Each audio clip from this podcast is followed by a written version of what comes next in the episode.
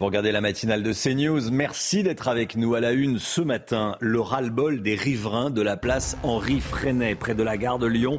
À Paris, mineurs non accompagnés, migrants, drogués. Ils vivent l'enfer. Édouard Philippe veut en finir avec l'immigration du fait accompli. L'ancien Premier ministre propose de revoir les accords de 1968 qui nous lient avec l'Algérie au profit de l'immigration algérienne en France. Florian Tardif avec nous. A tout de suite Florian. Un drame dans une piscine municipale. Ça s'est passé hier dans la capitale. Une fillette de 6 ans en CP a été placée en coma artificiel après avoir été retrouvée inanimée au fond d'un bassin. Maxime Lavandier pour les dernières informations. La matinale de CNews en direct de Rungis aujourd'hui pour les 50 ans du pavillon de la viande. Mathieu Devez sera en direct avec nous. À tout de suite, Mathieu. Et puis l'inflation qui ralentit. Attention, ça ne veut pas dire que les prix baissent. Le Guillot nous dira si le pic d'inflation est derrière nous. On vous parlait la semaine dernière de la situation place Henri Freinet à Paris, située juste derrière la gare de Lyon. Elle est le théâtre de bagarres, de vols ou encore de trafic de drogue. Alors pour attirer l'attention des pouvoirs publics, des dizaines d'habitants se sont rassemblés hier devant le commissariat du 12e arrondissement de Paris. Ils interpellent la mairie et demandent un point fixe de police sur place. Reportage de Pierre Emco et Sarah Varny. Ils étaient des dizaines rassemblés hier soir des riverains de la place Henri Freinet, mais aussi des personnes venues les soutenir. Ça fait des années qu'ils font rien sur la place.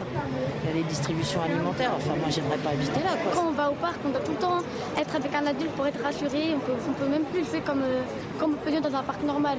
En cause, des distributions pour les plus démunis organisées sur la place depuis deux ans, qui génèrent des regroupements d'Erix souvent sous fond d'alcool et des trafics sous les fenêtres des habitants. Cette riveraine habite au premier étage, un quotidien devenu un enfer. On a une crainte et puis euh, voilà, on vit au-dessus et euh, constamment on entend des cris, de la musique. Euh, il y a des gens qui se promènent à moitié nus, il y a des gens qui urinent, qui défèquent devant nous, qui, qui se masturbent. Donc on a beaucoup de problématiques et on subit la violence. Les riverains se sentent abandonnés par la mairie et demandent que les distributions soient déplacées dans la rue d'à côté qui n'abrite que des bureaux afin de ne plus subir les nuisances sonores causées par l'effet de résonance. Ils souhaitent également la mise en place d'un point fixe de police au niveau de la place. Le collectif sera reçu le 13 juin prochain au commissariat du 12e arrondissement. Voilà, et on sera ce matin en direct avec un des, habitants qui va nous décrire l'enfer euh, qu'il vit quotidiennement.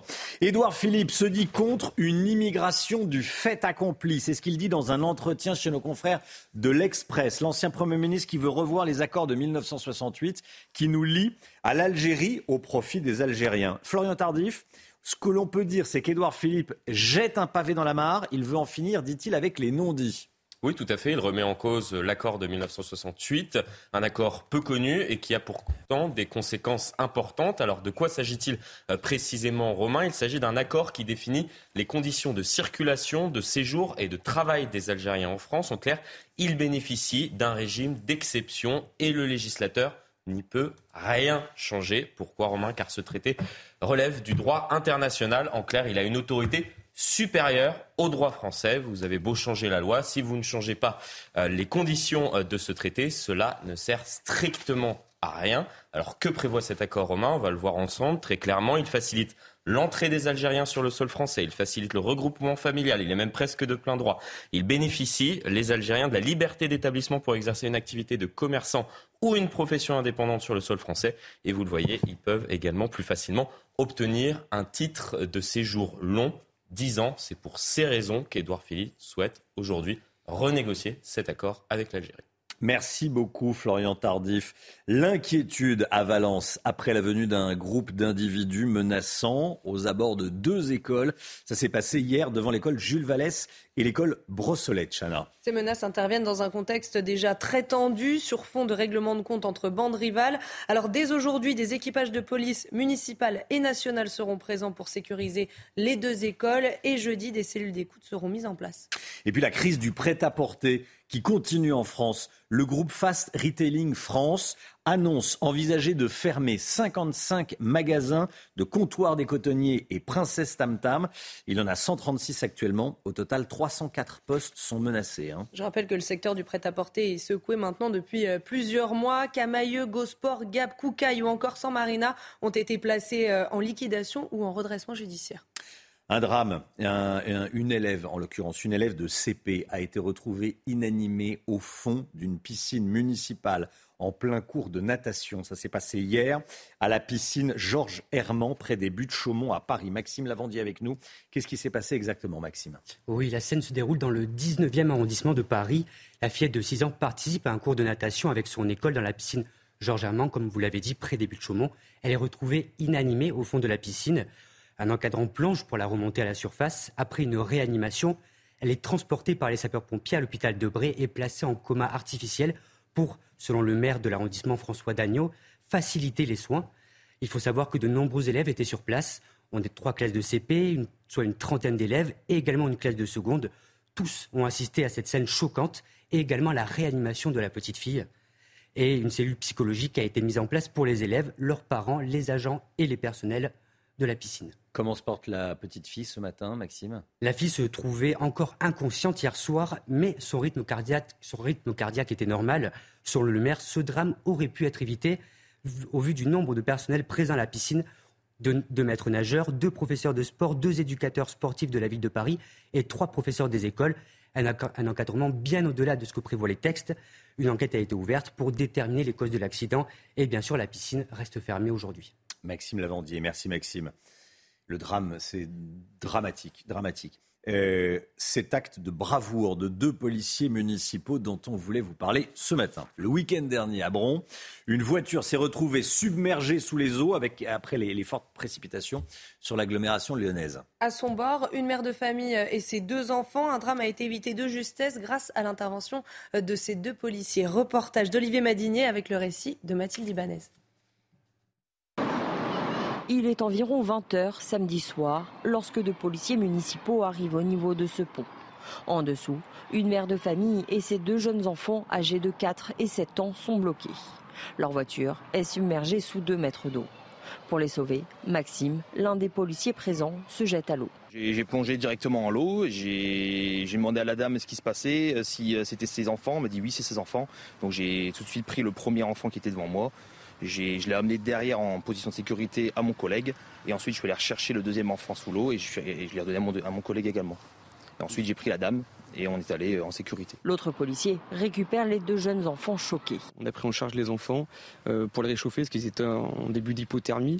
Donc on leur a tout de suite prodigué euh, les premiers secours dans l'attente de l'arrivée des sapeurs-pompiers. Pour eux, il ne s'agit pas d'un acte héroïque, mais de leur travail. Quand on est policier, on est là aussi pour porter euh, secours aux gens, pas uniquement pour euh, réprimer euh, des comportements euh, illicites.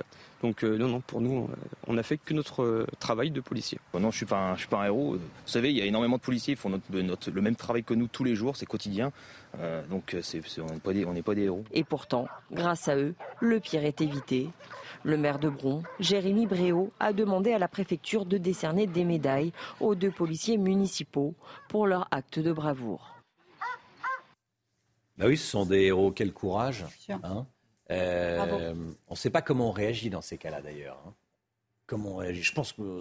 Les policiers ou les. Oui, nous. Je pense qu'on y va. Il faut y aller. On, y, va. on y va. Je pense qu'on reste sur. On ne peut pas faire n'importe quoi non plus, parce qu'on l'a vu assez récemment avec ces euh, deux personnes qui ont essayé de sauver leur chien et qui finalement sont mortes. Enfin, il faut, parfois appeler les secours et réfléchir un instant. Là, ce sont des professionnels.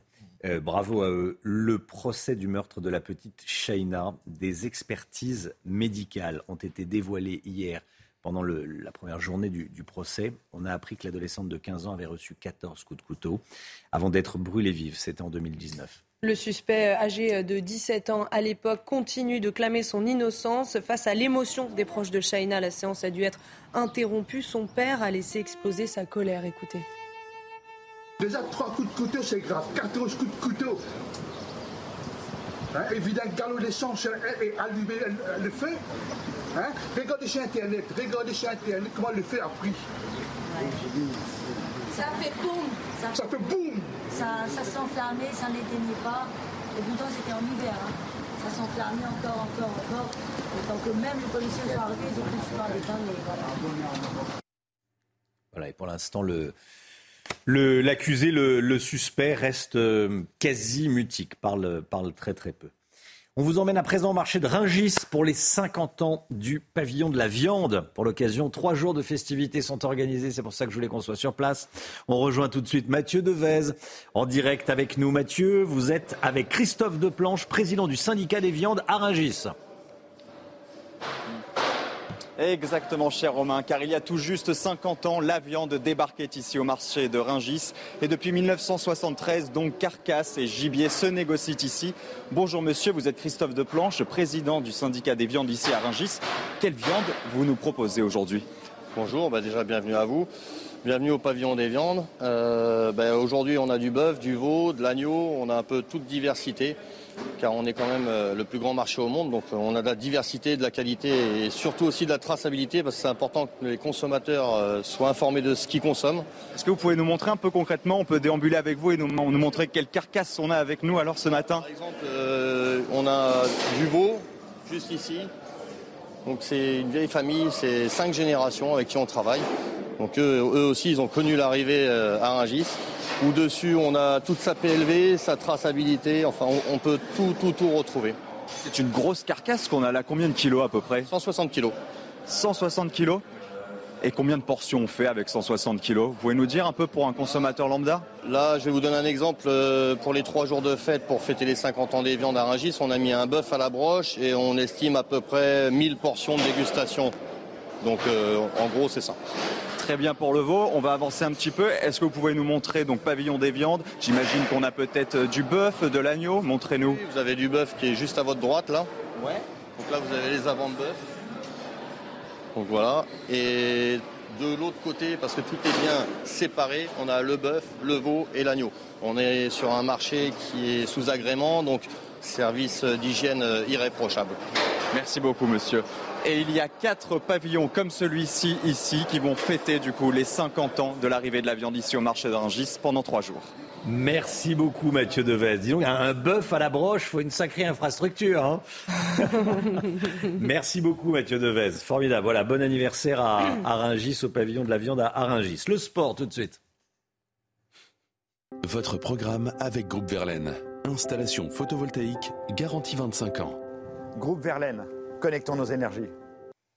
Chana, le Real Madrid va rendre hommage à Karim Benzema aujourd'hui. Oui, à midi aura lieu une cérémonie d'adieu pour le numéro 9 qui quitte, je le rappelle, le Real. C'est un événement exceptionnel pour un club aussi important. Euh, Cristiano Ronaldo, qui a joué 9 ans sous le maillot blanc, n'a pas eu droit à un tel hommage. Une marque d'amour des Madrilènes pour remercier les 14 saisons de Karim Benzema passées à leur côté. Et puis les premiers quarts de finale de Roland Garros avec Novak Djokovic, notamment sur le terrain. Hein. Oui, Novak Djokovic qui rencontre le russe Karen Kachanov à 14 L'Espagnol Carlos Alcaraz affronte ce soir le Grec Stefano Tsitsipas à partir de 20h15. Côté femme, la Tchèque Carolina Muchova jouera contre la Russe Anastasia Pavlyuchenkova et la Biélorusse Arena Sabalenka rencontre l'Ukrainienne Elina Svitolina à 12h30. C'était votre programme avec Groupe Verlaine. Isolation par l'extérieur avec aide de l'État. Groupe Verlaine, connectons nos énergies. C'est News, il est 6h15. Merci d'être avec nous. Dans un instant, votre nouveau rendez-vous main-d'œuvre. CNews vous donne un coup de pouce. Si vous cherchez du travail, si vous cherchez des personnes à embaucher, on sera tous les jours en direct avec un patron de PME qui cherche à recruter. Dans un instant, on sera avec Tom Vander, gérant des bistrots gourmands et du café noir à Nice. Bonjour monsieur, merci d'être avec nous et à tout de suite. Bonjour. C'est News 6h15. Tout d'abord, le point info avec vous, Chana Lousteau. La 14e journée de mobilisation contre la réforme des retraites. 250 actions sont prévues un peu partout en France, deux jours avant l'examen de la proposition de loi du groupe Lyot qui veut abroger le texte. Selon les autorités, entre 400 et 600 000 personnes sont attendues sur l'ensemble du territoire, 40 à 70 000 dans la capitale, 11 000 policiers et gendarmes seront déployés, dont 4 000 à Paris. La chaudière à gaz sera-t-elle bientôt interdite en France? C'est en tout cas ce qu'envisage le gouvernement pour tenir ses engagements climatiques d'ici 2030. Une concertation a été lancée avec des élus et des professionnels. Le ministère de la Transition énergétique précise qu'il n'y aura pas d'obligation de remplacement et que l'évolution sera très progressive. Et puis deux hommes soupçonnés d'avoir agressé le maire de Manière en Meurthe-et-Moselle ont été mis en examen. Âgés de 18 et 25 ans, ils sont accusés de violences aggravées, menaces de mort et outrage sur personne dépositaire de l'autorité publique. Ils ont été placés sous contrôle judiciaire avec interdiction d'entrer en relation avec la victime. Je rappelle que Édouard Babel a violemment été agressé le week-end dernier par un groupe d'individus à qui il demandait de faire moins de bruit. Main d'œuvre, le coup de pouce de CNews, c'est votre nouveau rendez-vous tous les matins. Un patron de PME qui cherche à embaucher, qui a des difficultés. On est en direct avec Tom Vander. Bonjour Tom Vander. Bonjour. Merci d'être en direct avec nous, gérant du bistrot gourmand et du café noir à Nice. Vous étraînez ce rendez-vous quotidien tous les jours, donc euh, un patron de PME qui a des difficultés à embaucher. Euh, est-ce que vous pouvez déjà nous présenter votre activité? Bonjour à tous. Oui, donc euh, c'est j'ai deux restaurants, donc un qui est un traditionnel français, donc avec euh, les règles de service bien bien strictes, on va dire, à la française. Et après j'ai une brasserie, donc euh, qui a ouvert depuis trois mois. Et depuis trois mois, c'est vrai que c'est un combat continu pour trouver du personnel. Alors combien de combien de couverts par jour, tiens, pour donner une idée De quel ordre? ça, ça, varie. Pour le traditionnel, on est sur en, en moyenne 75-80 couverts. Et euh, pour la brasserie, euh, avec toutes les personnes qui viennent boire un verre ou qui viennent manger, on va être sur 100, 150. Hmm. Combien de postes vous, vous cherchez? Euh, Pour la brasserie, un poste de serveur et pour le traditionnel, le bistrot gourmand, un poste de chef de rang, chef de partie et un plongeur. Et un plongeur. Ça fait quatre postes, quatre postes au total. Quelles sont les, les, rémunérations que vous proposez? Euh, ça dépend des compétences. Après, on est en général un peu plus haut euh, que la grille euh, classique, on va dire. On est entre 1600 et 2500 euros net. Ça va dépendre du poste. Entre 1600 et 2500 euros net, ce sont des, des, des, bons salaires. Hein. 2500 euros net, c'est un, un bon salaire. Chef de rang, on peut gagner jusqu'à 2500 euros net. Ça va dépendre de l'expérience. Moi, j'ai un chef de rang, j'ai des, enfin, j'ai des, des, chefs de rang qui peuvent, euh, qui peuvent arriver à, à ce salaire-là. Ça va dépendre du nombre d'heures, ça va dépendre de l'expérience qu'ils ont. Mais bien sûr, quelqu'un qui a 45, 50 ans, qui travaille plus de 40 heures, bien évidemment, ça peut, ça, ça peut arriver à, à, à ce salaire-là. Oui. Il euh, y a les pourboires qui, qui s'ajoutent, j'imagine. Exactement. Exactement. On a, on a un métier, on a un métier, excusez-moi, on a un métier qui, euh, qui a beaucoup d'avantages. On a quand même, euh, on est nourri, on a le pourboire. Enfin, c'est, euh, on l'a bien vu pendant le Covid, hein, quand, quand, quand on a arrêté de travailler, on a tous, euh, excusez-moi, excusez-moi, on essaie de m'appeler. on a, on a tous souffert un petit peu par rapport à ça. On n'avait plus ces avantages-là. Pourquoi vous avez des difficultés? Qu'est-ce qui se passe quand vous mettez une petite annonce? C'est toujours assez, c'est toujours assez compliqué parce que on a beaucoup de CV mais pas forcément de rendez-vous qui est confirmé où euh, les personnes se présentent. Donc euh, on est toujours en fait à la recherche. Donc on a beaucoup de moyens maintenant pour euh, pour mettre des CV en, ligne, mais on trouve pas forcément on trouve pas forcément les, les profils. Et, et, là actuellement, moi ce que je recherche c'est plus des profils, on va dire avec de l'expérience. là on arrive sur la saison, donc c'est vrai qu'on a beaucoup de profils d'étudiants, mais des étudiants qui arrêtent fin juillet, qui seront pas présents en août. Donc là, ça va être très compliqué. Moi, je sais que sur la brasserie, euh, j'ai euh, trois personnes qui arrêtent fin juillet. Donc en août, on ne sait pas comment on va faire. Euh, et des personnes euh, vraiment du métier, en fait. C'est surtout ceux-là qu'on cherche. On ne sait pas où ils sont passés des gens du métier qui connaissent le métier parce que c'est c'est c'est pas si simple de faire tourner une grosse brasserie. Merci beaucoup Tom Vander, merci d'avoir témoigné ce matin. On va remettre le numéro qui va s'afficher. Il y a déjà des vous avez déjà reçu des appels visiblement sur votre portable. En tout cas, c'est peut-être des sont peut-être des amis qui vous voient et qui veulent vous vous dire euh, salut Tom, je vous ai vu. Le téléphone du restaurant qui sonne. voilà, le téléphone qui sonne. Formidable. Bah écoutez, j'espère que euh, vous vous allez trouver grâce à CNews. Voilà, nouveau rendez-vous tous les jours, main d'heure, coup de pouce de CNews. Bonne journée à vous, Tom Vander. 6h21 dans un instant. L'économie, on va parler de l'inflation qui semble marquer le pas. Ça sera avec le midi. Ouais, tout de suite.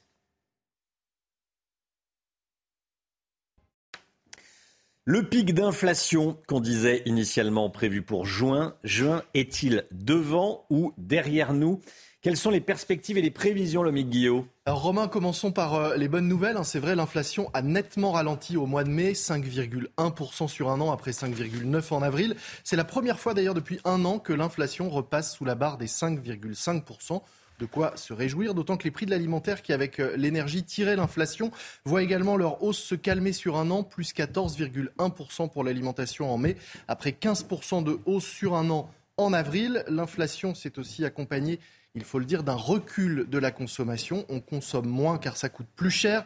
La baisse est de 3,4% sur un an, mais le phénomène de déconsommation s'accélère nettement depuis trois mois et surtout dans l'alimentation, moins 10%. Hein, les Français consomment 10% en moins de produits alimentaires désormais.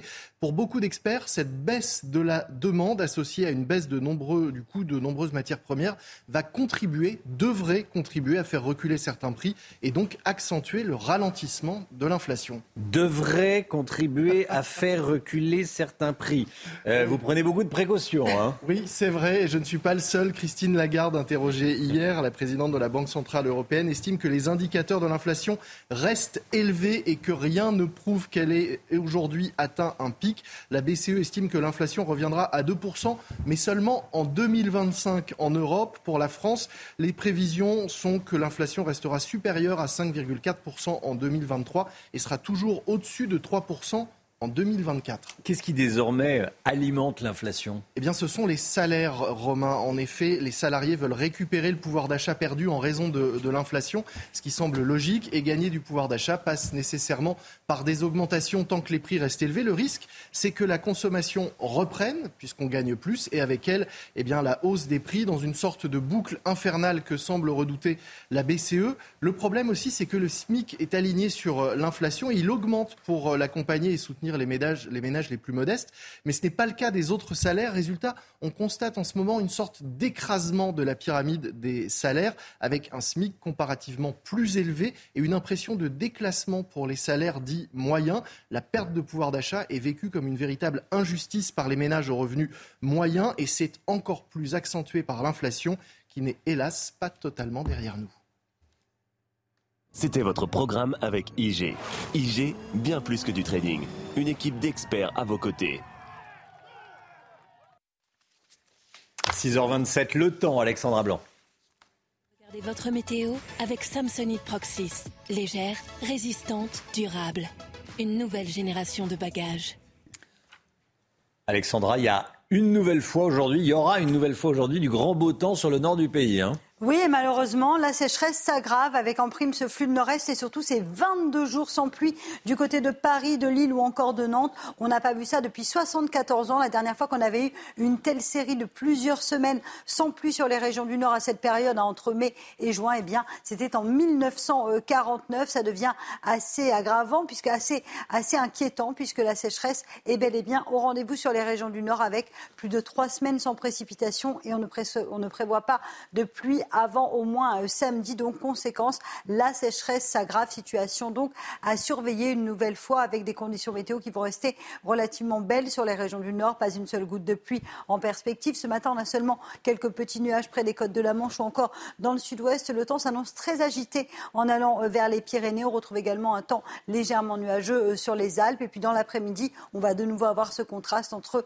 les régions du Nord et les régions du Sud. Les régions du Nord donc protégées par cet anticyclone et donc conséquence du grand beau temps. On retrouve également un petit peu de vent près des côtes de la Manche. Il faut savoir que ce vent, cette bise, a tendance un petit peu à aggraver euh, la sécheresse, à assécher euh, davantage les sols. Et puis dans le sud, on va retrouver un temps instable, variable, avec localement euh, des averses orageuses et puis également de la grêle hein, sur le Pays Basque, les régions centrales, les Alpes ou encore du côté de la Corse. Côté température, déjà de la grande douceur ce matin, 13 à Paris, 19 degrés à La Rochelle ou encore 17 degrés à Marseille. Et dans l'après-midi, les températures vont rester estivales. 28 degrés en moyenne pour le bassin parisien, 29 degrés à Lyon ou encore à Grenoble, 29 degrés le long de la Garonne, ainsi qu'en allant euh, du côté de Pau. Et vous aurez localement jusqu'à 30 degrés, oui, 30 degrés euh, pour le Bordelais aujourd'hui. Donc des températures dignes d'un mois de juillet et qui ne devraient pas baisser avant au moins euh, la fin de la semaine. On attend donc de la pluie à partir de samedi sur les régions du Nord.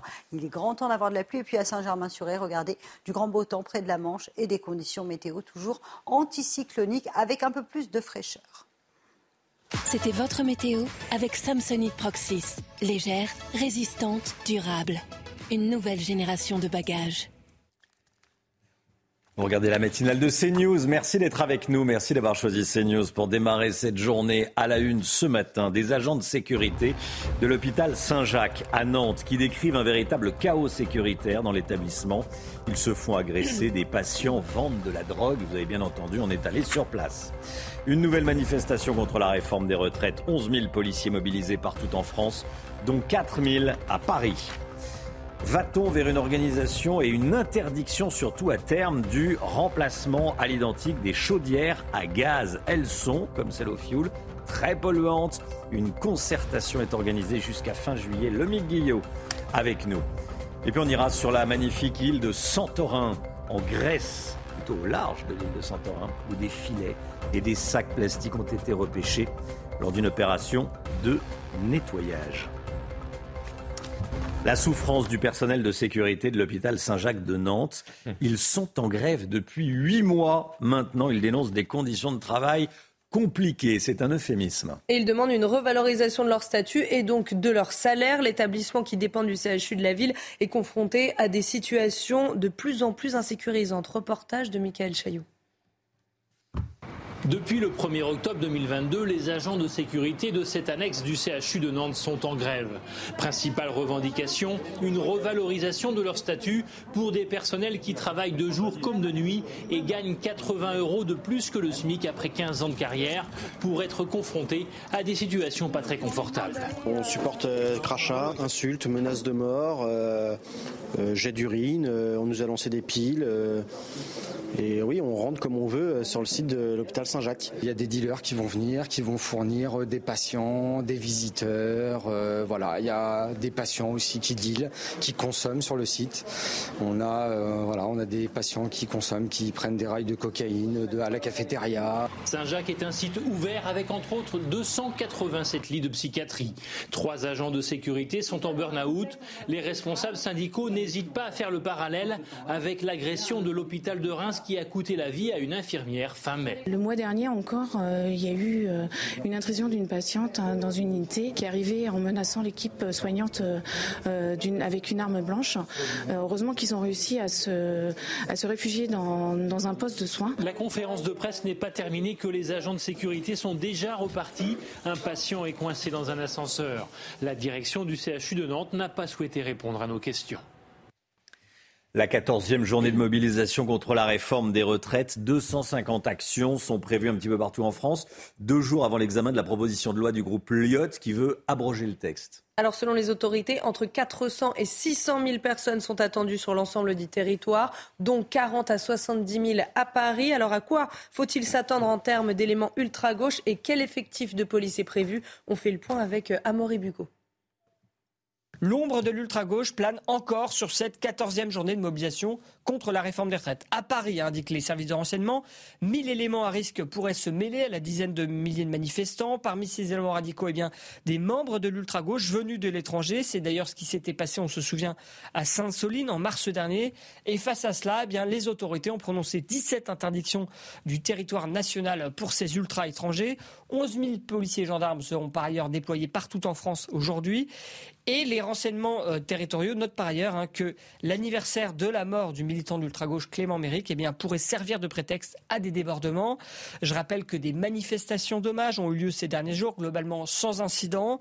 Euh, mais, nous dit une source policière, eh bien, euh, il, est possible que ces manifestants se soient tenus tranquilles ces derniers jours pour mieux revenir en force ce 6 juin et se montrer violents. À noter enfin que l'arrivée du bac et des examens de fin d'année devrait néanmoins diminuer le nombre de jeunes euh, manifestants et donc contribuer à pacifier cette journée de mobilisation.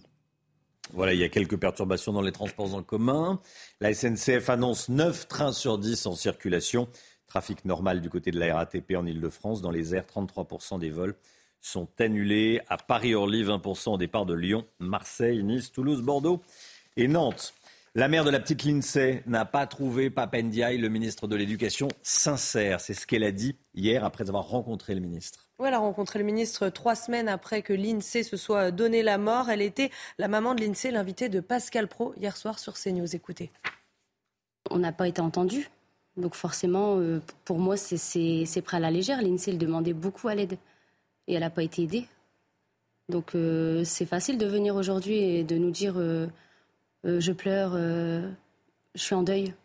Le ministre, je lui ai tout dit. Je lui ai dit qu'on avait, qu'on avait tout envoyé, que justement l'académie avait envoyé au directeur la lettre de suicide de l'INSEE. Et puis le directeur, après ça, ben, ils m'ont convoqué et lui-même ne m'a pas reçu. J'ai été reçue par le CPE, pas par lui. Voilà la mère de l'INSEE invitée de Pascal Pro hier soir dans Heure des Pros 2. Un autre sujet, le gouvernement envisage d'interdire les chaudières à gaz. Pourquoi? Parce qu'elles polluent comme les chaudières au fioul. L'ami Guillot, pourquoi cette mesure? Et est-ce qu'on sait déjà qui cela pourrait concerner? Oui, alors euh, Romain, le gouvernement vient de lancer, vous l'avez dit, une consultation qui va durer jusqu'au 28 juillet auprès d'élus et de professionnels pour réfléchir à cette interdiction des chaudières à gaz neuves. C'est important parce que, disons-le tout de suite, il ne s'agit pas de supprimer celles qui sont déjà installées, mais de voir comment faire évoluer de façon progressive le parc d'appareils en France. L'idée étant de remplacer les chaudières qui arrivent en fin de vie par des pompes à chaleur. C'est une réflexion qui s'inscrit dans le cadre global du plan climatique qui vise à réduire d'ici 2030 la consommation d'énergie fossile et donc les chaudières à fioul ou à gaz qui polluent énormément. 11,2 millions de foyers se chauffent au gaz en France. Les résultats de cette concertation qui démarre serviront éventuellement à rédiger un futur texte de loi qui pourrait être voté à l'automne 2024. Vous avez donc encore le temps de vous chauffer au gaz d'ici là. Merci beaucoup, le Mick Guillot. Auchan contraint de fermer un magasin concurrencé par une enseigne halal. Ça se passe au Muro dans les Yvelines.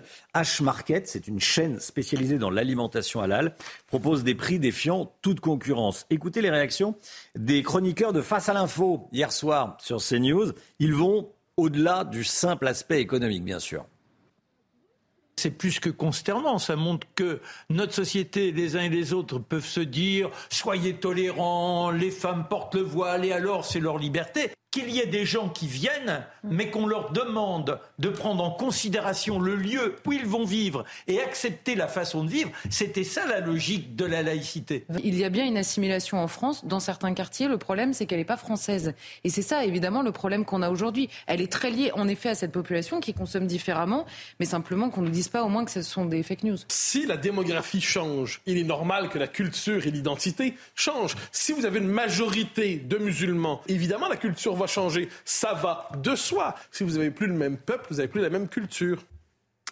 Sous l'eau turquoise des îles grecques se cachent des déchets au large de Santorin, magnifique île des Cyclades. Des bénévoles nettoient les fonds marins, Chana. Oui, les plongeurs récupèrent des filets de pêche, des pneus, des canettes ou encore des sacs plastiques. Toutes les explications de Mathilde Ibanez et de Maxime Lavandier. La mer d'Égée, de la célèbre île grecque de Santorin, prisée des touristes du monde entier l'été, est remplie de déchets. Des plongeurs bénévoles extirpent des fonds marins les filets de pêche, pneus, canettes et sacs plastiques jetés depuis des années. Ce sont des filets fantômes qui posent un énorme problème dans le monde entier.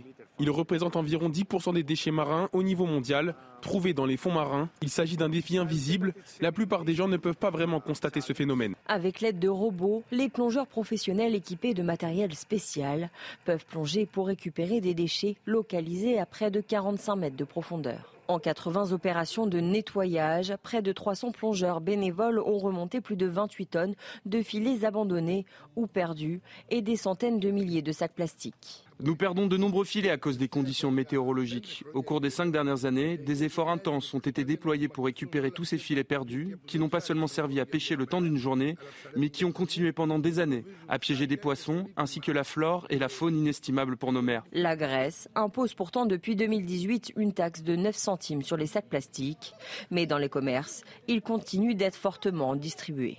Depuis cinq ans, l'ONG sillonne les côtes grecques pour extraire les déchets qui jonchent les fonds marins, afin de protéger les richesses de la mer qui s'épuisent rapidement. Voilà, la municipalité de Santorin serait quand même bien inspirée d'interdire les sacs plastiques. Sur l'île, c'est quand même triste de retrouver des sacs plastiques au fond de, cette magnifique mer Égée. Pardon? Si avec des sacs plastiques, quand on regarde la photo derrière, c'est. A des le, le, même film, Le Grand Bleu, si quand il plongeait, il y a eu les sacs et les, boîtes de conserve et des déchets autour. Non, mais c'est terrible. On n'en parle jamais. Les océans, c'est la poubelle du monde. C'est terrible. Même à, même à Santorin. Allez, du tennis tout de suite. On part à Roland Garros. Votre programme avec Groupe Verlaine. Installation photovoltaïque garantie 25 ans. Groupe Verlaine. Connectons nos énergies. Les premiers quarts de Roland Garros aujourd'hui, premier quart de finale à Roland. Oui, alors chez les hommes, le Serbe Novak Djokovic rencontre le Russe Karen Kachanov à 14h. L'Espagnol euh, Carlos Alcaraz affronte ce soir le Grec Stefano Tsitsipas à partir de 20h15. Côté femmes, la Tchèque Carolina Muchova jouera contre la Russe Anastasia euh, Pavlyuchenkova à 11h et la Biélorusse Arina Sabalenka rencontre l'Ukrainienne Elina Svitolina à midi et demi. Merci, Chana. Euh, sport auto et basket vont être réunis pour les 24 heures du Mans. LeBron James, une légende du basket, sera euh, aux 24 heures du Mans. Oui, c'est LeBron James qui donnera le top départ samedi. Dans un communiqué, l'Automobile Club de l'Ouest se réjouit hier soir d'accueillir l'un des plus grands sportifs de l'histoire. La légende du basket américain succède ainsi à des personnalités telles que Steve McQueen, Alain Delon, Rafael Nadal ou encore Brad Pitt.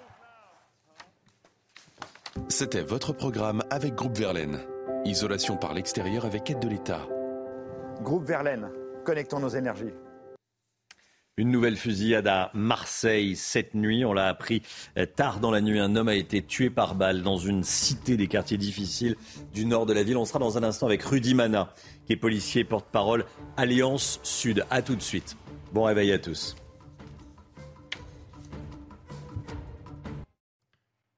C'est News, il est 7h moins le quart. Dans un instant, on va revenir sur cette fusillade à Marseille avec Rudy Mana, policier, porte-parole Alliance Sud. Mais tout d'abord, le point info, Chanel Housteau.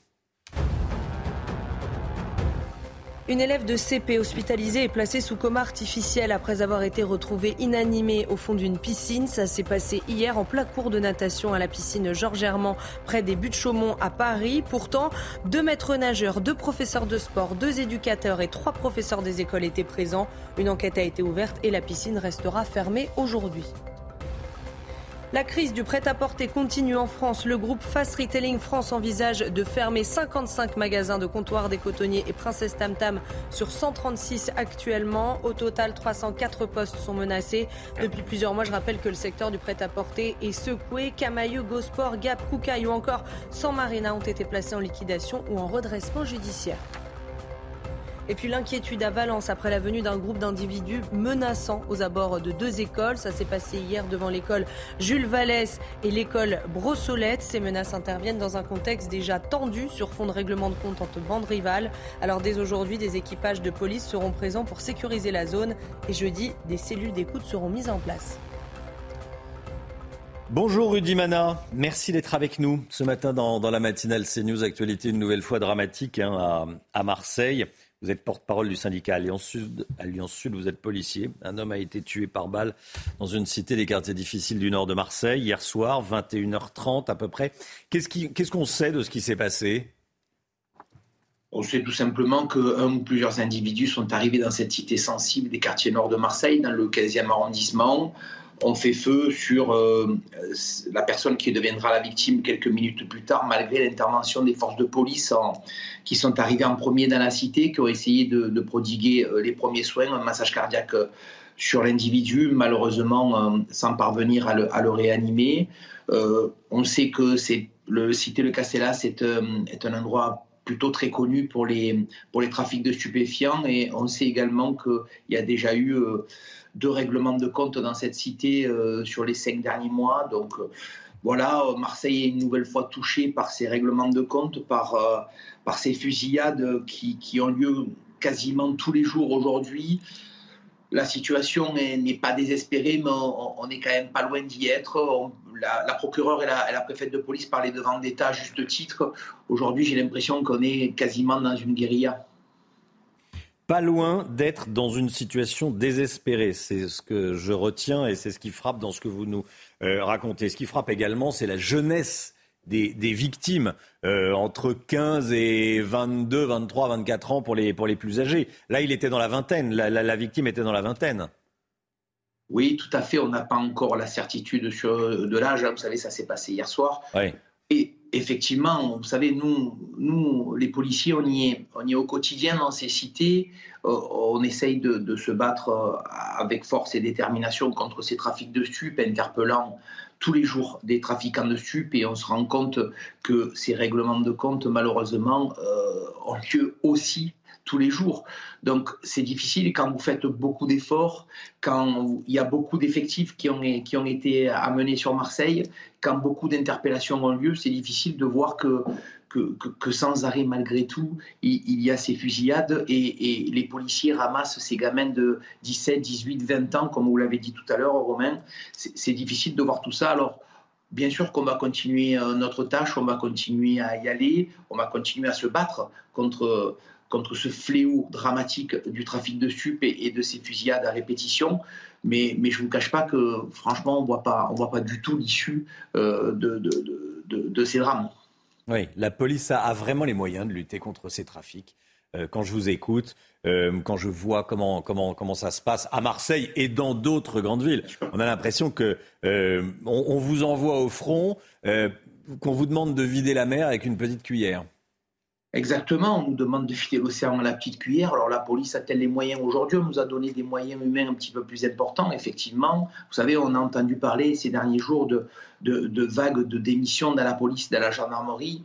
Euh, il y a des signes à tout ça, il y a des raisons à tout ça. Et ça veut dire qu'il y a de plus en plus de policiers qui sont un peu décontenancés par ce travail, qui sont un peu désabusés par ce travail, tout simplement parce qu'on a vraiment l'impression, et vous l'avez dit Romain tout à l'heure, d'être seul face à ce combat. Et, si vraiment, à force de le dire, j'espère qu'un jour on va être entendu, mais si, si les plus hautes autorités de l'État ne comprennent pas qu'on veut vraiment, s'il faut lutter efficacement contre ce trafic de stupes, il faut qu'on s'y mette tous dedans, eh bien, vous savez quoi, on n'y arrivera jamais. De plus en plus de policiers, de gendarmes continueront à démissionner. Et à ce moment-là, je ne sais pas où on en arrivera, parce que tant que cette digue républicaine des forces de sécurité existe, euh, tant qu'il y a quelques encore infirmières, encore quelques pompiers qui se battent pour essayer de préserver cet état euh, d'une marée qui peut se passer, ben, vous savez, on va continuer à tenir les équilibres, mais, si un jour cette, ces digues cèdent, franchement, je suis extrêmement inquiet pour la suite.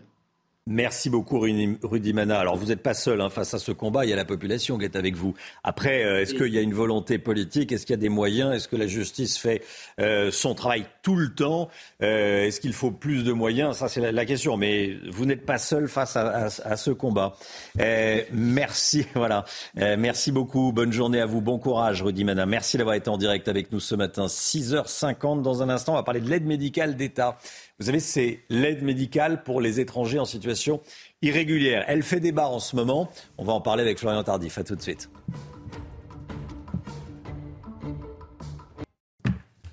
« 6h53, la politique avec vous, Florian Tardif. On va parler de l'AME, l'aide médicale d'État, qui divise actuellement la classe politique. Florian, le débat autour de la réforme de ce dispositif est relancé.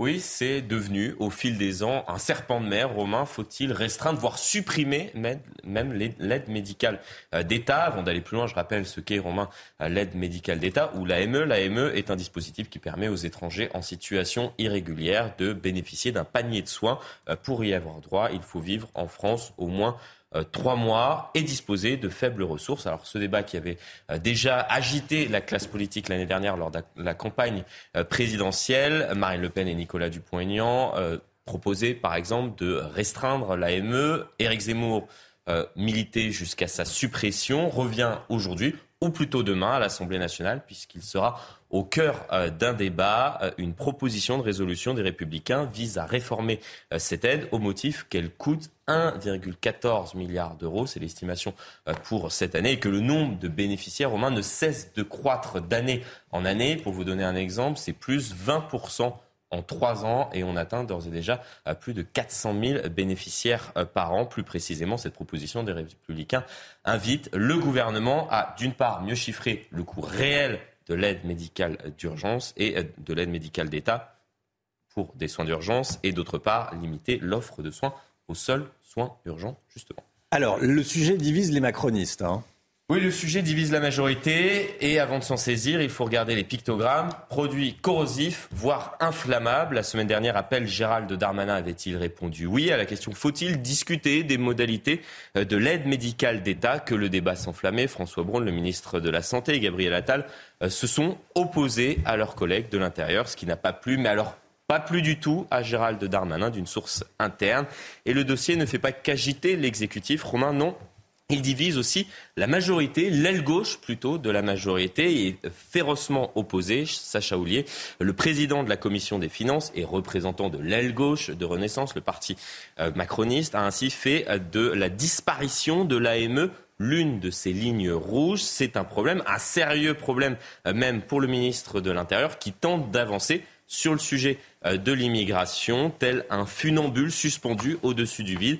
Si son projet est trop à droite ou si son projet est trop à gauche, la chute risque d'être dure. Florian Tardif, merci Florian. 8h15, soyez là. On sera avec Thibaut de Montbrial, maître Thibaut de Montbrial, qui est avocat et président du Centre de réflexion sur la sécurité intérieure. On va parler de l'AME et on va parler de, de beaucoup d'autres sujets avec Thibaut de Montbrial ce matin, 8h15 dans la matinale. La musique. Programme avec Groupe Verlaine. Installation photovoltaïque garantie 25 ans. Groupe Verlaine, connectons nos énergies. Le retour de Maroon 5 ce matin avec un nouveau single, Middle Ground. Le clip nous plonge dans la vie familiale euh, d'Adam Levine au milieu de sa femme et de ses enfants.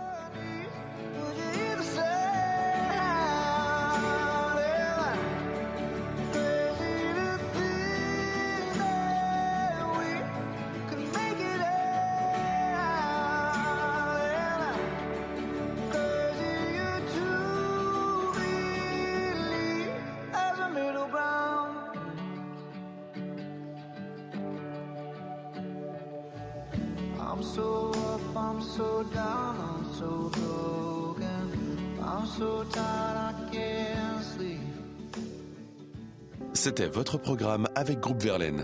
Isolation par l'extérieur avec aide de l'État. Groupe Verlaine, connectons nos énergies. Le temps tout de suite avec Alexandra Blanc. Regardez votre météo avec Samsonite Proxys. Légère, résistante, durable.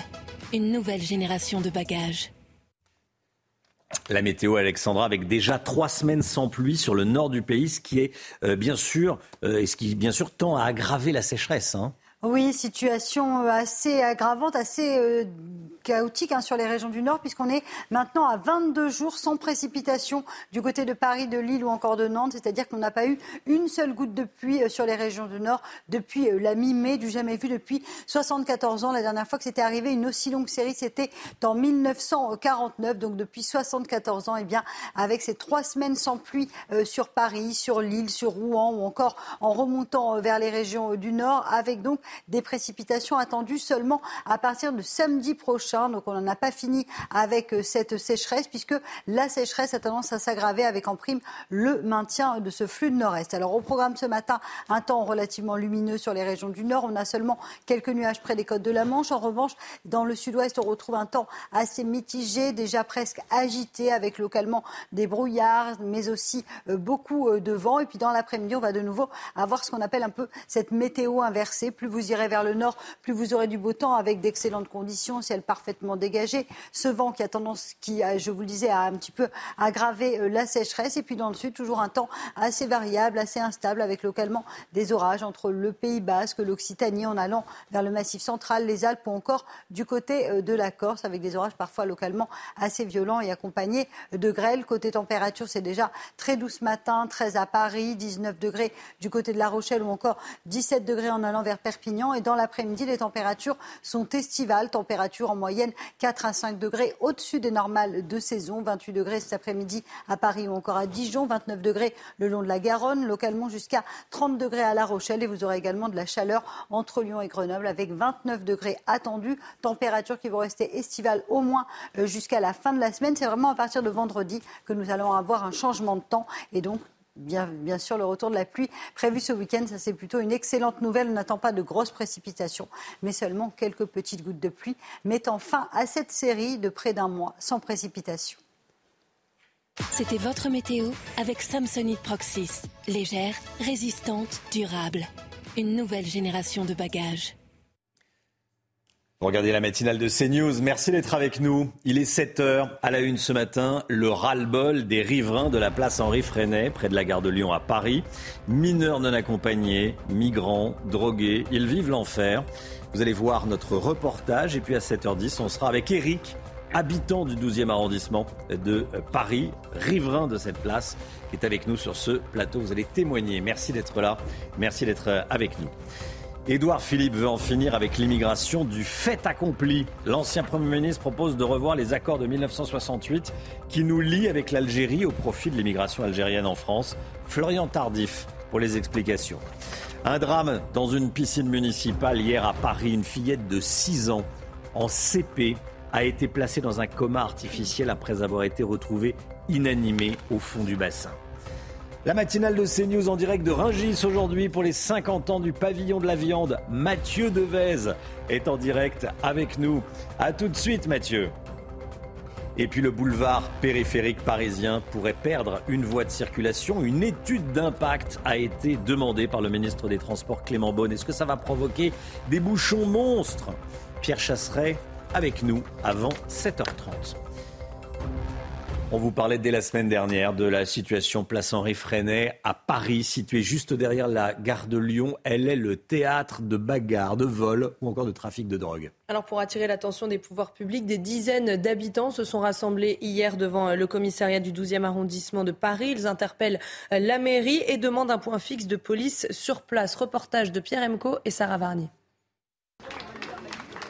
Ils étaient des dizaines rassemblés hier soir des riverains de la place Henri Freinet, mais aussi des personnes venues les soutenir. Ça fait des années qu'ils font rien sur la place. Il y a les distributions alimentaires. Enfin, moi, j'aimerais pas habiter là. Quand on va au parc, on doit tout le temps être avec un adulte pour être rassuré. On peut, peut même plus le faire comme, euh, comme on peut dans un parc normal. En cause, des distributions pour les plus démunis organisées sur la place depuis deux ans, qui génèrent des regroupements, des rixes souvent sous fond d'alcool et des trafics sous les fenêtres des habitants.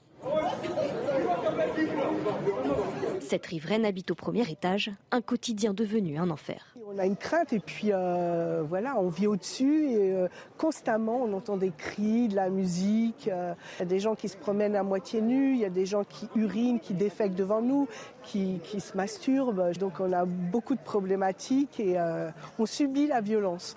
Les riverains se sentent abandonnés par la mairie et demandent que les distributions soient déplacées dans la rue d'à côté qui n'abrite que des bureaux afin de ne plus subir les nuisances sonores causées par l'effet de résonance.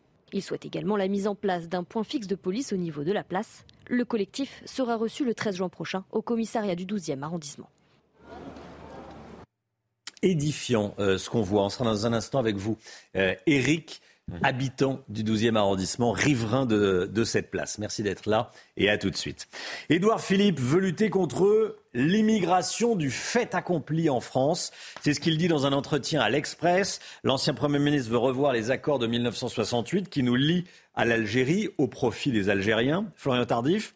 Euh, on peut le dire, l'ancien Premier ministre Édouard Philippe jette un pavé dans la mare. Il veut en finir, dit-il, avec les non-dits sur l'immigration. Hein. Oui, très clairement, puisqu'Édouard Philippe remet en cause, vous venez de le dire, l'accord donc euh, conclu entre euh, l'Algérie et la France en 68, un accord peu connu et qui a pourtant des conséquences importantes en termes d'immigration sur notre territoire. Alors de quoi s'agit-il? Il s'agit d'un accord qui définit les conditions de circulation en main, de séjour et de travail des Algériens sur le sol français. En clair, ils bénéficient, les Algériens, d'un régime d'exception en France et le législateur n'y peut rien changer. Pourquoi? Car ce traité relève du droit international, c'est-à-dire qu'il est au-dessus euh, du droit euh, français. En clair, si vous changez la loi sans changer le traité, cela n'aura aucune incidence. Alors que prévoit euh, cet accord? Il facilite l'entrée euh, des Algériens sur le sol français, vous le voyez très clairement. Il facilite également le regroupement euh, familial. Les Algériens bénéficient de la liberté d'établissement pour exercer une activité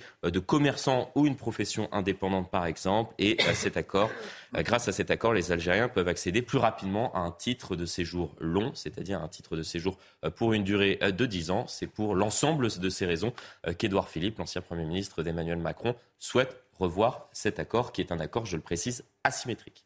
Merci beaucoup. Merci beaucoup, Florian Tardif. On sera euh, à 8h15 avec Maître Thibault de Montbrial. On va revenir notamment sur, euh, sur ces déclarations d'Edouard Philippe.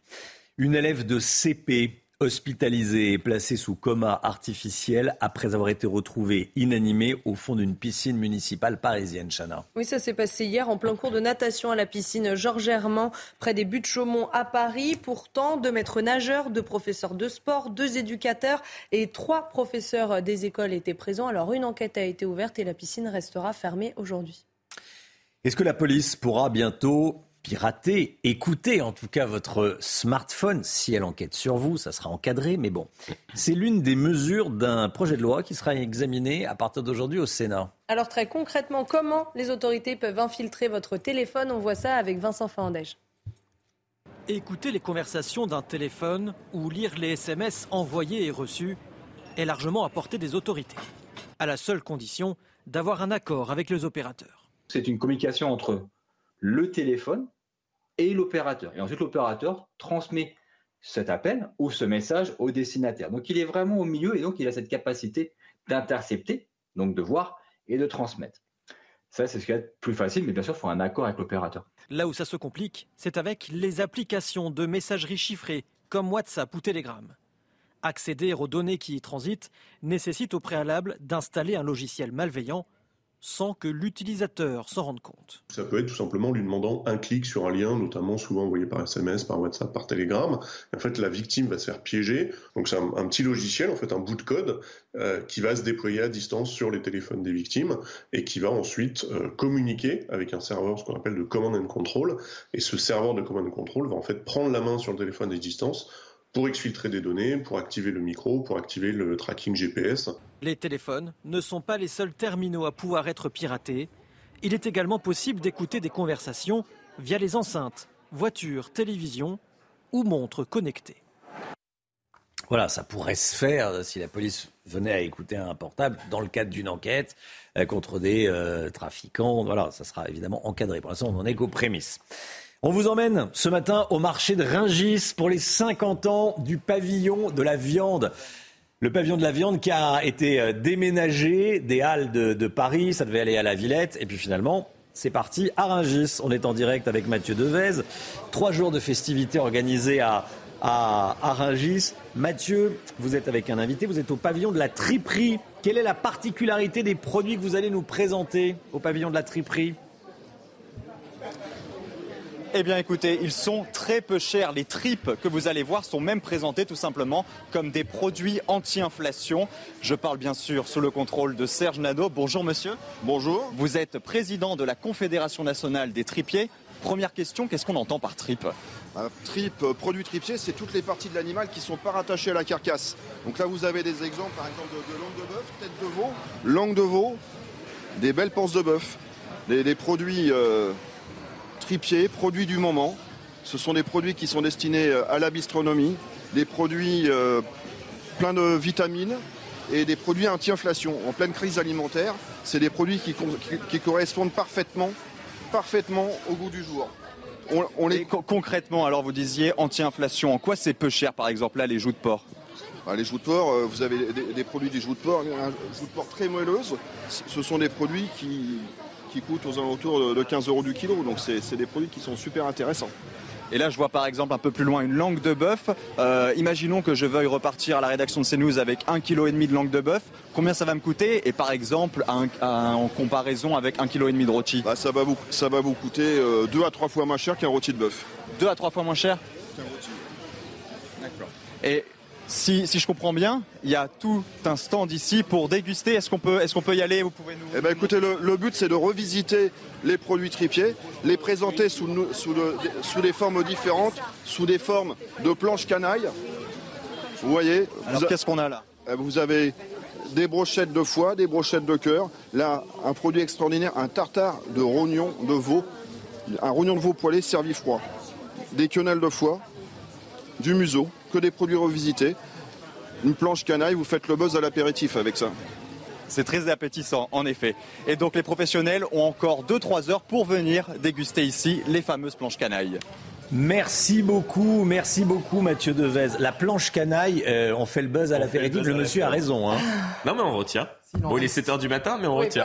pas 7 heures du matin. À 7 heures du matin, oui, effectivement. euh, c'est vrai qu'il y en a qui sont au café, au cornflakes, c'est certainement votre cas. Euh, mais quand on, les, les bouchers, je peux vous dire qu'à 7 heures du matin, ils ont déjà, euh, ils Ah ont bah. déjà pris leur petit déjeuner depuis belle lurette et c'est pas des cornflakes ou des graines. Hein. Un peu comme vous, un peu comme Bah, un peu comme euh, tous Mmh. ceux qui se lèvent tôt, oui. C'est euh, tôt. les bouchers, c'est la France qui se lève tôt. Hein, pour- voilà. Hein. Donc euh, la France qui travaille, qui se lève tôt. Mais les et- tripes bien cuisinées, Alors- la langue de bœuf, c'est exceptionnel. C'est exceptionnel. Bien cuisiné, c'est. Bon, on retiendra la planche canaille. Allez, le- pour faire le buzz à l'apéritif cet été. Le Real Madrid va rendre hommage à Karim Benzema, le sport, tout de suite. Programme avec Groupe Verlaine. Installation photovoltaïque garantie 25 ans. Groupe Verlaine, connectons nos énergies. Voilà, l'hommage à Benzema au Real, ça sera à midi, hein, Chana. Oui, une cérémonie d'adieu pour le numéro 9 qui quitte donc euh, le Real Madrid. C'est un événement exceptionnel pour un club aussi important. Je rappelle que Cristiano Ronaldo, qui a joué 9 ans quand même sous le maillot blanc, n'y avait pas eu droit. Une marque d'amour donc des Madrilènes pour remercier les 14 saisons de Karim Benzema passées à leur côté. C'était votre programme avec Groupe Verlaine. Isolation par l'extérieur avec aide de l'État. Groupe Verlaine, connectons nos énergies. Restez bien avec nous. Dans un instant, on va parler de ce qui se passe aux abords de la gare de Lyon, place Henri Freinet plus précisément. C'est dans le 12e arrondissement de la capitale. Il y a des mineurs non accompagnés, il y a des drogués, il y a des migrants, il y a euh, beaucoup d'insécurité. Les riverains vivent un enfer. On sera avec l'un d'entre eux, Eric, qui habite euh, ce quartier. Merci d'être euh, venu ce matin sur le plateau de la matinale de CNews pour témoigner. À tout de suite. CNews, 7h15, cette information qui tombe à l'instant.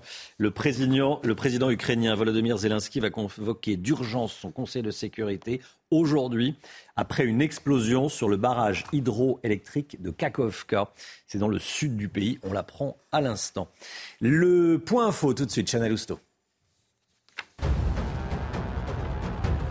La 14e journée de mobilisation contre la réforme des retraites. 250 actions sont prévues un peu partout en France, deux jours avant l'examen de la proposition de loi du groupe Lyot qui veut abroger le texte. Selon les autorités, entre 400 et 600 000 personnes sont attendues sur l'ensemble du territoire, 40 à 70 000 dans la capitale, 11 000 policiers et gendarmes seront déployés, dont 4 000 à Paris. La chaudière à gaz sera-t-elle bientôt interdite en France? C'est en tout cas ce qu'envisage le gouvernement pour tenir ses engagements climatiques d'ici 2030. Une concertation a été lancée avec des élus et des professionnels. Le ministère de la Transition énergétique précise qu'il n'y aura pas d'obligation de remplacement et que l'évolution sera très progressive. Et puis deux hommes soupçonnés d'avoir agressé le maire de Manières en Meurthe-et-Moselle ont été mis en examen. Âgés de 18 et 25 ans, ils sont accusés de violences aggravées, menaces de mort et outrage sur personnes dépositaires de l'autorité publique. Ils ont été placés sous contrôle judiciaire avec interdiction d'entrer en relation avec la victime. Je rappelle qu'Édouard Babel a violemment été euh, agressé le week-end dernier par un groupe d'individus à qui il demandait simplement de faire moins de bruit. Eric, habitant de Paris 12e, dans le quartier de la Gare de Lyon, place Henri Freinet, plus précisément. Bonjour et merci d'être euh, avec nous ce matin. Vous êtes réunis hier soir avec d'autres riverains devant le commissariat du 12e arrondissement pour dénoncer l'enfer que vous vivez. Racontez-nous ce qui se passe. Place Henri Freinet, on l'a vu dans ce reportage. Quelle est votre situation à vous? Bien, la situation est, claire. Euh, donc, c'est un ensemble euh, immobilier qui est géré par la RIVP. Euh, et euh, Donc les, les, les HLM de la ville de Paris les- oui, c'est un bailleur social, euh, bailleur clairement. social. Euh, et en fait, euh, ce qu'il faut savoir, c'est que ce- cet ensemble et cette place Henri Freinet euh, a été construite sur l'ancien îlot Chalon, qui était le supermarché de la drogue dans les années 80. Et les pouvoirs publics à l'époque, pour éradiquer cette, euh, ce supermarché de la drogue, avaient décidé de créer un ensemble immobilier avec des bureaux et un hôtel, un hôtel de luxe euh, qui est, qui est le Dove Hotel. Euh, ça fait 27 ans que j'habite dans le quartier. On n'a jamais vécu, euh, on n'a jamais vécu ça. Euh, y a toujours eu. on peut nous dire qu'on est à côté d'une d'une place qui est à côté d'une gare et qui attire forcément une, population en grande précarité. Voire en précarité, ce qu'il faut savoir, c'est que dans le 12e arrondissement, il y a 3000 personnes qui sont en grande précarité. Et euh, en fait, la situation s'est dégradée au cours des, des, deux, heures, des, deux, dernières années, à la sortie du, du, confinement, où on a commencé à avoir, des, euh, des comme vous le rappeliez, des, mineurs euh, non accompagnés qui foutaient le bazar euh, sur, euh, sur la place, avec des rixes assez violentes, à coups de tesson de bouteille, à coups de batte de baseball, avec des trafics de drogue, des, des crackers, de la prostitution, enfin l'éventail complet de la délinquance et avec une, insécurité qui est, montée crescendo. Et puis est venu aussi se greffer des distributions, les fameuses distributions alimentaires, euh, pour lesquelles euh, le maire du 12e, écologiste Emmanuel Pierre-Paris, essaye de nous faire passer pour des nantis, parce qu'on a osé demander le déplacement de ces distributions alimentaires. Et ces distributions alimentaires génèrent beaucoup, euh, beaucoup de difficultés sur la place, notamment parce que les associations ne respectent rien. C'est-à-dire que ça se fait dans un, dans un mode anarchique complet. Euh, il n'y a pas d'encadrement, il n'y a pas de médiateur de la ville de Paris pour réguler ces, euh, ces, ces, distributions. Et le maire vous dit, bah, écoutez, c'est vous qui êtes des petits bourgeois, quoi, en clair, et qui vous plaignez, alors que bon, la, la vraie, le vrai problème, ce sont eux qui ont Pis, c'est ça Pis encore, ils nous traitent de fachos. Euh, euh, enfin voilà, c'est. Oui, ça c'est la tarte à la crème. Oui. Voilà, donc. Euh, rien d'autre à répondre. Donc on n'est pas des fachos, on n'est pas mm. des nantis, on veut juste et on aspire juste à vivre en paix avec nos familles. voilà, il faut pour replacer dans le contexte, il y a une école qui est quand même à 10 mètres d'un groupe scolaire euh, primaire qui est à 10 mètres de la place. Donc les enfants euh, voient régulièrement des, flaques, euh, des flaques de sang sur la place suite au rix qu'il y a eu dans la nuit, des, des, immondices, de l'urine, des excréments. Voilà un, un panel assez sympathique, un cocktail assez sympathique. Dans le reportage, Hein, de, de, CNews, on entend une jeune fille, une préado, une ado, bon, euh, qui dit qu'elle a peur en rentrant de l'école d'ailleurs. Alors doit oui, au collège euh, ou oui, effectivement, euh, la, riveraine que, que, vous voyez que vous voyez sur sur la photo dans le reportage, oui. sa fille, elle a une fille qui qui a 14-15 ans, qui s'est fait interpeller à plusieurs reprises par des des gens de la place en, la, en mmh. disant qu'est-ce que tu es bonne? Enfin voilà, moi j'ai trois filles personnellement qui sont mhm. nées dans le 12e, qui sont allées dans le groupe scolaire. Euh, on ne les laisse pas sortir euh, seules, même en journée. Ce qui est fou, c'est que les autorités, quand je parle des autorités, c'est effectivement la mairie. les autorités ne font rien. La police fait, mais avec ses moyens, qu'est-ce qu'elle peut faire? Alors, Elle déplace? Alors, ce qu'il faut savoir, c'est que la particularité de cette place, c'est qu'il y a des multi-opérateurs. Vous voyez sur les galeries, là, vous voyez par exemple, ça, ça appartient à la RIVP. C'est une partie privative de le bailleur social. Oui. Le bailleur social de la RIVP. Euh, il nous avait promis l'engrillagement euh, des coursifs pour éviter euh, que les gens viennent stagner en permanence. Hmm. Ça, c'était une promesse qui a été faite en 2021, décembre 2021, de mémoire. à ce jour, ils n'ont toujours rien fait. Aujourd'hui, nous avons des intrusions dans les immeubles. heureusement que dans les immeubles, il y a une solidarité qui, est, qui, est assez, qui est assez importante. Et dès qu'il y a une intrusion, eh bien, on, on s'y colle à la place de la police. Alors la police ne peut pas tout dans le 12e. Le 12e, c'est 140 000 habitants, euh, c'est un arrondissement qui est très grand, donc ils ne peuvent pas tout faire. Merci beaucoup d'être venu témoigner ce matin. Personne ne peut vivre dans, ce que vous décrivez, dans ce qu'on a vu dans le, reportage à, à 7 heures. Il va falloir que ça, que ça bouge, que ça change. Juste si je pouvais rajouter un mot, euh, je tiens à insister euh, sur le déni, euh, sur le déni de la, de, du maire du 12e et d'Emmanuel Grégoire qui est élu dans le 12e arrondissement. Le bras droit d'Anne Hidalgo. Le bras droit d'Anne Hidalgo et ils ne font rien. Et donc il y a une charte de distribution alimentaire qu'ils ne font pas respecter. Alors elle est certes pas contraignante, mais qu'ils ne font pas respecter. Et donc là on est excédé et donc on a décidé de prendre notre destin, notre destin en main. Et puis surtout, ce que je voulais rappeler, vraiment, ce qui est important pour le rassemblement d'hier soir, c'est qu'il y a une solidarité interquartier dans, euh, dans Paris. Hier, on avait l'Union parisienne qui était là, qui est venue nous soutenir. Euh, il y a d'autres quartiers dans le 12e arrondissement aussi qui sont, euh, qui sont frappés par cette délinquance. Il y a, je pense notamment au quartier Érard-Charenton, au quartier de la vallée de Fécamp, et où l'insécurité est croissante. Il n'y a pas que la place Henri Freinet, il ne faut pas croire. Et puis, dans Paris, il y a les Jardins des Halles, il y a la place Auguste Paron. Et moi, je, je dans le nord de Paris, alors que vous êtes plutôt dans le sud. Il y a tous les quartiers à problème de Paris qui se réveillent et qui commencent à, à demander des comptes à, à, la et Demain, ce qu'il faut savoir, il faut bien que les pouvoirs publics le sachent, c'est que demain, s'il y a un problème sur la place Auguste Baron ou sur le jardin des Rolles, hmm. on sera derrière eux comme ils ont été derrière nous hier soir. Je vous remercie. Merci à vous. Merci beaucoup, monsieur. Bon courage. Euh, vous parlez à beaucoup de gens, je peux vous dire, devant. Euh, euh, on vous écoutait tous déjà sur le plateau et à beaucoup de gens devant leur, télévision et ça sera, ça sera. Et merci d'avoir relayé sur les réseaux nos difficultés. Ah bah, vous pouvez utiliser le, présent parce qu'on va continuer. Merci beaucoup, monsieur, d'être venu ce matin sur le plateau de la matinale de CNews. Bon courage à vous. 7h22, l'économie avec, avec, avec le Guillaume. Votre programme avec IG. IG, bien plus que du trading. Une équipe d'experts à vos côtés. De plus en plus de salariés consomment du cannabis, euh, même sur le lieu de travail. Pour y faire face, des entreprises veulent réaliser des dépistages de consommation de drogue. Oui, évidemment, parce que cette consommation pose d'évidents problèmes de sécurité, hein, notamment pour certains métiers. On pense bien sûr aux chauffeurs, chauffeurs aux livreurs, mais aussi aux conducteurs d'engins de, chantier, à toutes les personnes qui manipulent des produits euh, toxiques, chimiques ou dangereux, ou encore euh, à des professionnels en contact avec des enfants, par exemple.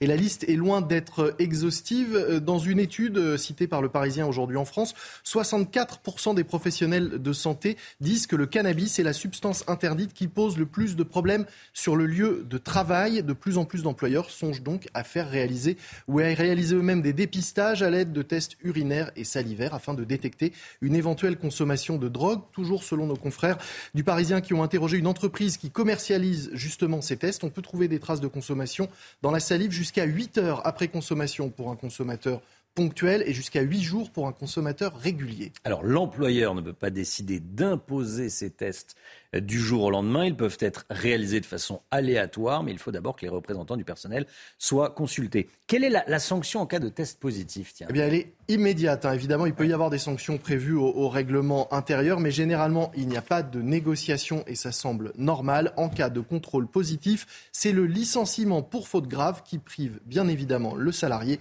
d'indemnité de licenciement. C'était votre programme avec IG. IG, bien plus que du trading. Une équipe d'experts à vos côtés. C'est News, il est 7h24. Dans un instant, l'automobile avec Pierre Chasseret. Bientôt une voie en moins sur le boulevard périphérique parisien. Est-ce que ça va créer des embouteillages monstres? On en parle dans un instant. A tout de suite. Pierre Chasseret avec nous. Bonjour Pierre. Bonjour Romain. Bientôt une voie en moins sur le boulevard périphérique parisien. Le ministre des Transports Clément Beaune réclame une étude d'impact, c'est-à-dire alors souvenez-vous, hein, euh, sur le boulevard périphérique parisien, la mairie de Paris avait lancé une consultation pendant un mois. Résultat, un camouflet euh, contre cette mesure de suppression d'une voie qui serait réservée au covoiturage. Le projet de la mairie de Paris, c'était la baisse de la limitation à 50 et une voie de covoiturage à deux plages horaires, une tôt le matin, enfin tôt le matin, jusqu'à dans la matinée à 11h, et ensuite de 15h30 à 20h, Romain. Alors, l'objectif, c'est de limiter le nombre de voitures selon euh, la mairie de la capitale. Il y a du boulot. Hein. Ah oui, il y a du boulot. Il y a du boulot parce qu'hier, on était à quasiment 500 km de bouchons en Ile-de-France. À titre de comparaison, quand même, euh, les bouchons lors des chassés croisés des vacances, c'est 850 km. Là, on était à 500 en Ile-de-France. Sur, sur la promesse du moins de bouchons par la ville de Paris, on peut revenir dessus. Il n'y aura pas moins de bouchons. Il y aura forcément plus d'embouteillages si on retire une voie de circulation. Et c'est l'interrogation du ministre des Transports qui reprend d'ailleurs les propos que j'avais tenus ici le 18 avril. Peut-être qu'il vous écoute tous les matins. À mon avis, je bien inspiré. C'est pas la première fois sur les zones à forte exclusion, euh, etc. On retrouve la même sémantique. On lui passe le bonjour au ministre des Transports. Évidemment. Mais il pointe exactement la même chose l'absence d'études d'impact. Mmh. Comment est-il possible de mettre en place une restriction d'une voie de circulation sans avoir au préalable une étude d'impact sur les embouteillages? Alors, évidemment, les propos de Clément Beaune, je ne peux que les soutenir. C'est la moindre des choses quand on lance une mesure qui va avoir un impact sur la circulation, de pouvoir la mesurer tant sur la pollution que sur les embouteillages qui vont être occasionnés. Votre programme avec Groupe Verlaine. Isolation par l'extérieur avec aide de l'État. Groupe Verlaine, connectons nos énergies. Le temps, Alexandra Blanc. Regardez votre météo avec Samsonite Proxys. Légère, résistante, durable. Une nouvelle génération de bagages. Un temps qui va rester estival dans le nord, dans le sud, en revanche, ça reste très orageux, Alexandra. Hein. oui, en effet, les journées passent et se ressemblent. Ce matin, un temps plutôt calme, quelques nuages près des côtes de la Manche, des nuages également dans le sud-ouest et dans l'après-midi. Toujours ces conditions météo contrastées. Plus vous irez vers le nord, plus vous aurez un ciel parfaitement dégagé, maintien du vent près des côtes de la Manche et de nouveau donc des orages en allant un petit peu plus au sud entre l'Occitanie, les Pyrénées, le Massif central, les Alpes ou encore la Corse. Côté température, c'est très doux ce matin. 19 à La Rochelle, 17 à Perpignan et dans l'après-midi, température digne d'un mois de juillet. 28 à Paris, localement 30 degrés à La Rochelle et 29 degrés entre Bordeaux et Toulouse. C'était votre météo avec Samsonite Proxys. Légère, résistante, durable. Une nouvelle génération de bagages. Vous regardez la matinale de CNews. Merci d'être avec nous. Merci d'avoir choisi CNews pour démarrer cette journée à la une ce matin. Des agents de sécurité de l'hôpital Saint-Jacques à Nantes qui décrivent un véritable chaos sécuritaire dans l'établissement. Ils se font agresser. Des patients vendent de la drogue. Vous avez bien entendu. On est allé sur place. Une nouvelle manifestation contre la réforme des retraites. 11 000 policiers mobilisés partout en France, dont 4 000 à Paris. L'inflation qui ralentit. Attention, ça ne veut pas dire que les prix baissent. Le Guillot nous dira si le pic d'inflation est derrière nous ou pas. Et puis on ira sur la magnifique île de Santorin en Grèce où des filets et des sacs plastiques ont été repêchés lors d'une grande opération de nettoyage. La souffrance du personnel de sécurité de l'hôpital Saint-Jacques de Nantes en grève depuis huit mois. Ils dénoncent leurs conditions de travail compliqué, c'est un euphémisme. Ils demandent une revalorisation de leur statut et donc de leur salaire. L'établissement qui dépend du CHU de la ville est confronté à des situations de plus en plus insécurisantes. Reportage signé Michael Chailloux. Depuis le 1er octobre 2022, les agents de sécurité de cette annexe du CHU de Nantes sont en grève. Principale revendication, une revalorisation de leur statut pour des personnels qui travaillent de jour comme de nuit et gagnent 80 euros de plus que le SMIC après 15 ans de carrière pour être confrontés à des situations pas très confortables. On supporte euh, crachats, insultes, menaces de mort, euh, euh, jet d'urine, on nous a lancé des piles. et oui, on rentre comme on veut sur le site de l'hôpital jacques Il y a des dealers qui vont venir, qui vont fournir euh, des patients, des visiteurs. Euh, voilà, il y a des patients aussi qui dealent, qui consomment sur le site. On a, euh, voilà, on a des patients qui consomment, qui prennent des rails de cocaïne de, à la cafétéria. Saint-Jacques est un site ouvert avec entre autres 287 lits de psychiatrie.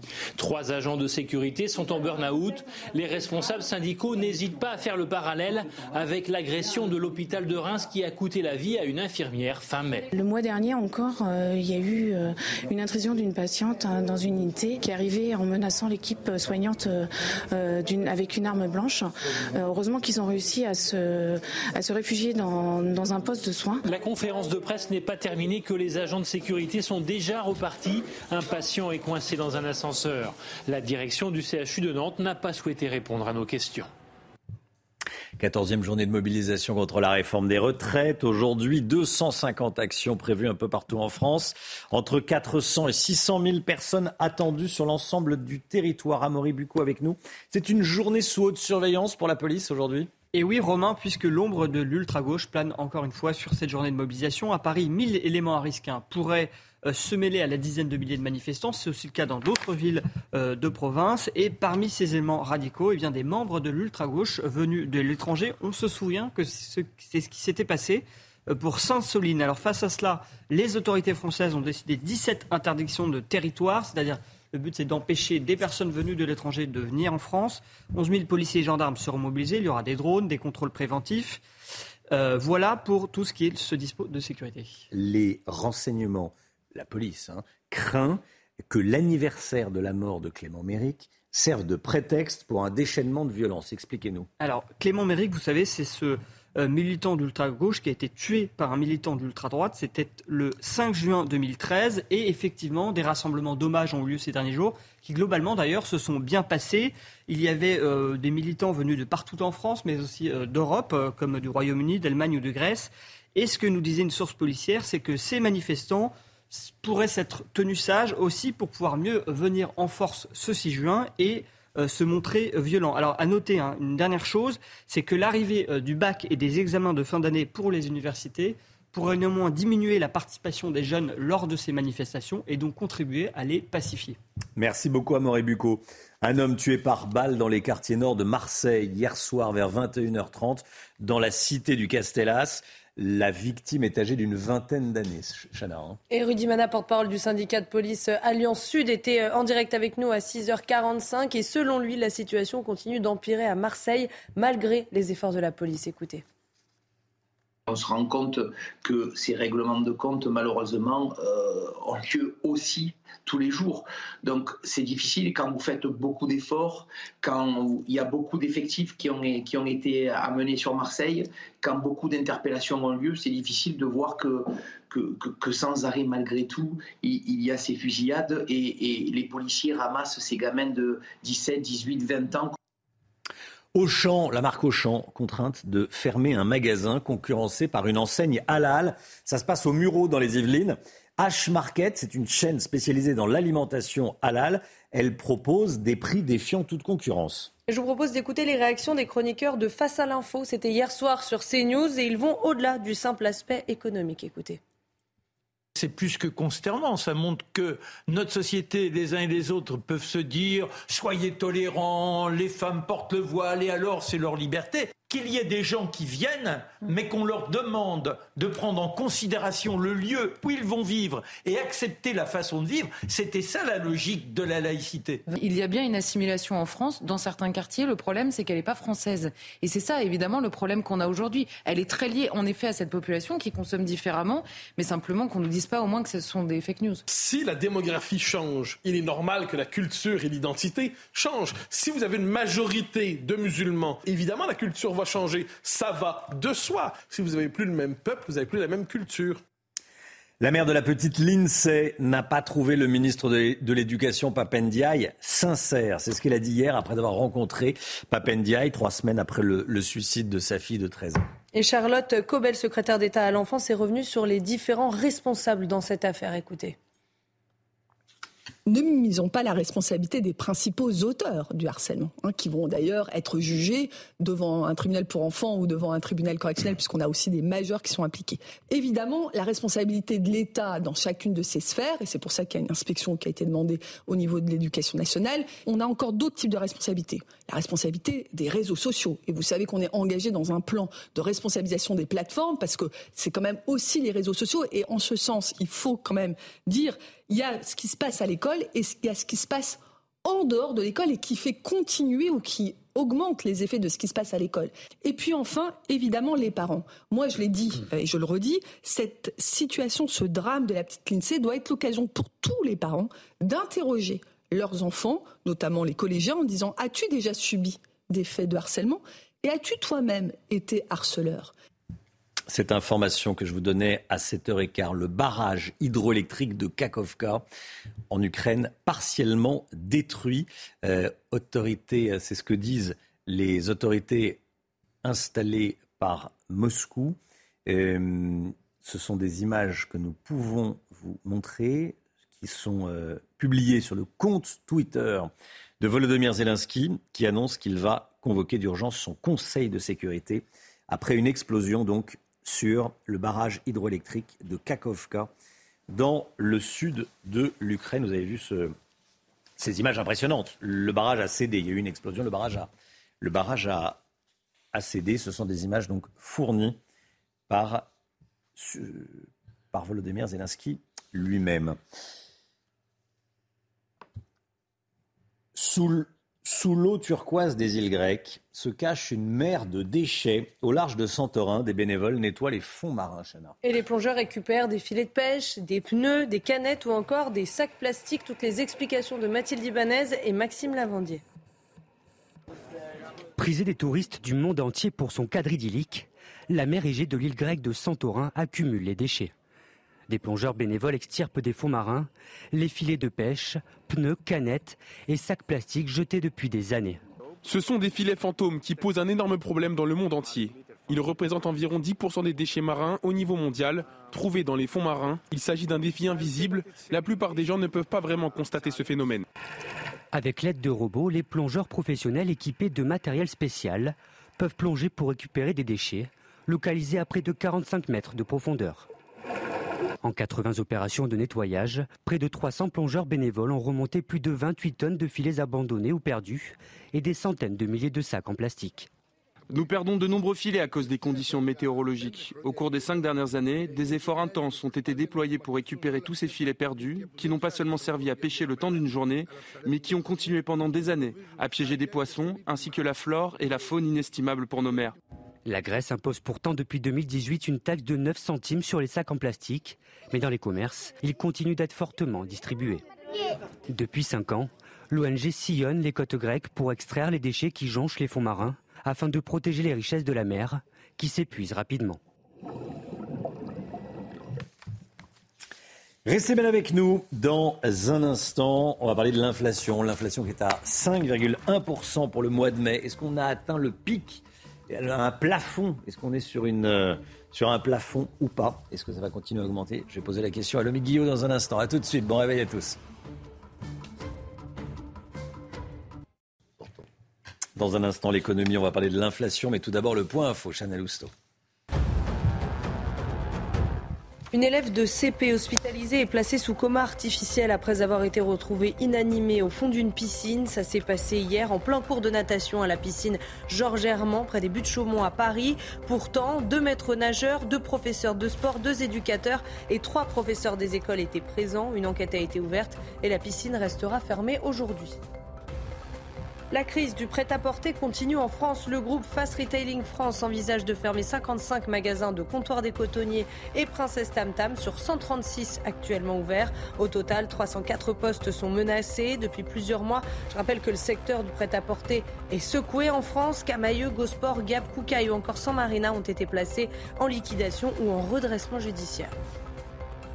Et puis l'inquiétude à Valence après la venue d'un groupe d'individus menaçants aux abords de deux écoles. Ça s'est passé hier devant l'école Jules Vallès et l'école Brossolette. Ces menaces interviennent dans un contexte déjà très tendu sur fond de règlement de compte entre bandes rivales. Alors dès aujourd'hui, des équipages de police seront présents pour sécuriser la zone et jeudi, des cellules d'écoute seront mises en place. Votre programme avec IG. IG, bien plus que du trading. Une équipe d'experts à vos côtés. L'inflation est de 5,1% au mois de mai sur un an. Est-ce qu'on a atteint le pic d'inflation ou est-ce qu'il est encore devant nous, le Mick Guillaume? Alors Romain, prenons les bonnes nouvelles. Vous l'avez dit, 5,1%, c'est l'inflation sur un an en mai.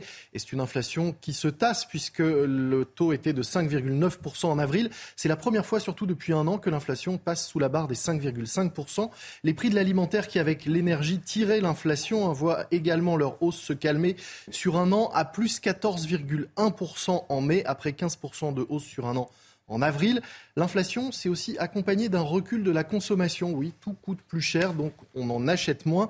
La consommation est en baisse de 3,4% sur un an, mais cette déconsommation a tendance à s'accélérer, notamment sur les produits alimentaires. Là, la consommation est en recul de 10,1% sur un an. Pour beaucoup d'experts, cette baisse de la demande, associée à une baisse du prix de nombreuses matières premières, pourrait contribuer à faire reculer certains prix et donc accentuer le ralentissement de l'inflation. Bon, les prix vont baisser ou pas alors?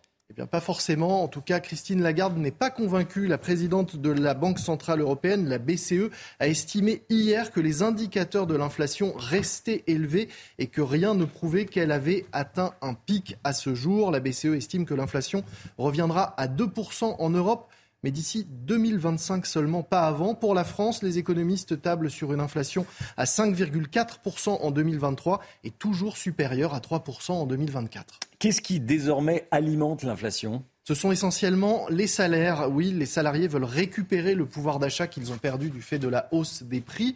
Et comme la seule manière de gagner du pouvoir d'achat, eh bien, c'est d'être augmenté puisque les prix, eux, ne baissent pas. Le risque, c'est que la consommation reprenne puisqu'on va gagner plus et que les prix, eux, continuent à augmenter puisque la demande va être de retour. C'est une sorte de boucle infernale, de spirale que tout le monde essaye d'éviter. Le problème également, c'est que le SMIC est aligné sur l'inflation. Il augmente pour l'accompagner et soutenir les ménages les plus modestes, mais ce n'est pas le cas des autres salaires. Résultat, on constate en ce moment un écrasement de la pyramide des salaires avec un SMIC qui comparativement devient plus élevé que les autres, en tout cas donne une impression de déclassement au salaire moyen. La perte de pouvoir d'achat pour ces salariés qui sont dans la moyenne est vécue comme une véritable injustice, une injustice qui risque d'être encore plus accentuée par l'inflation si elle continue à euh, se poursuivre et à augmenter, ce qui malheureusement risque d'être le cas pour encore quelques semaines, voire quelques mois. C'était votre programme avec IG. IG, bien plus que du trading. Une équipe d'experts à vos côtés. Restez bien avec nous, il est 8h10. Dans un instant, les premiers pas de Sophie Binet à la tête de la CGT, vus par Jérôme Béglé. C'est à suivre dans la matinale CNews. A tout de suite, bon réveil à tous.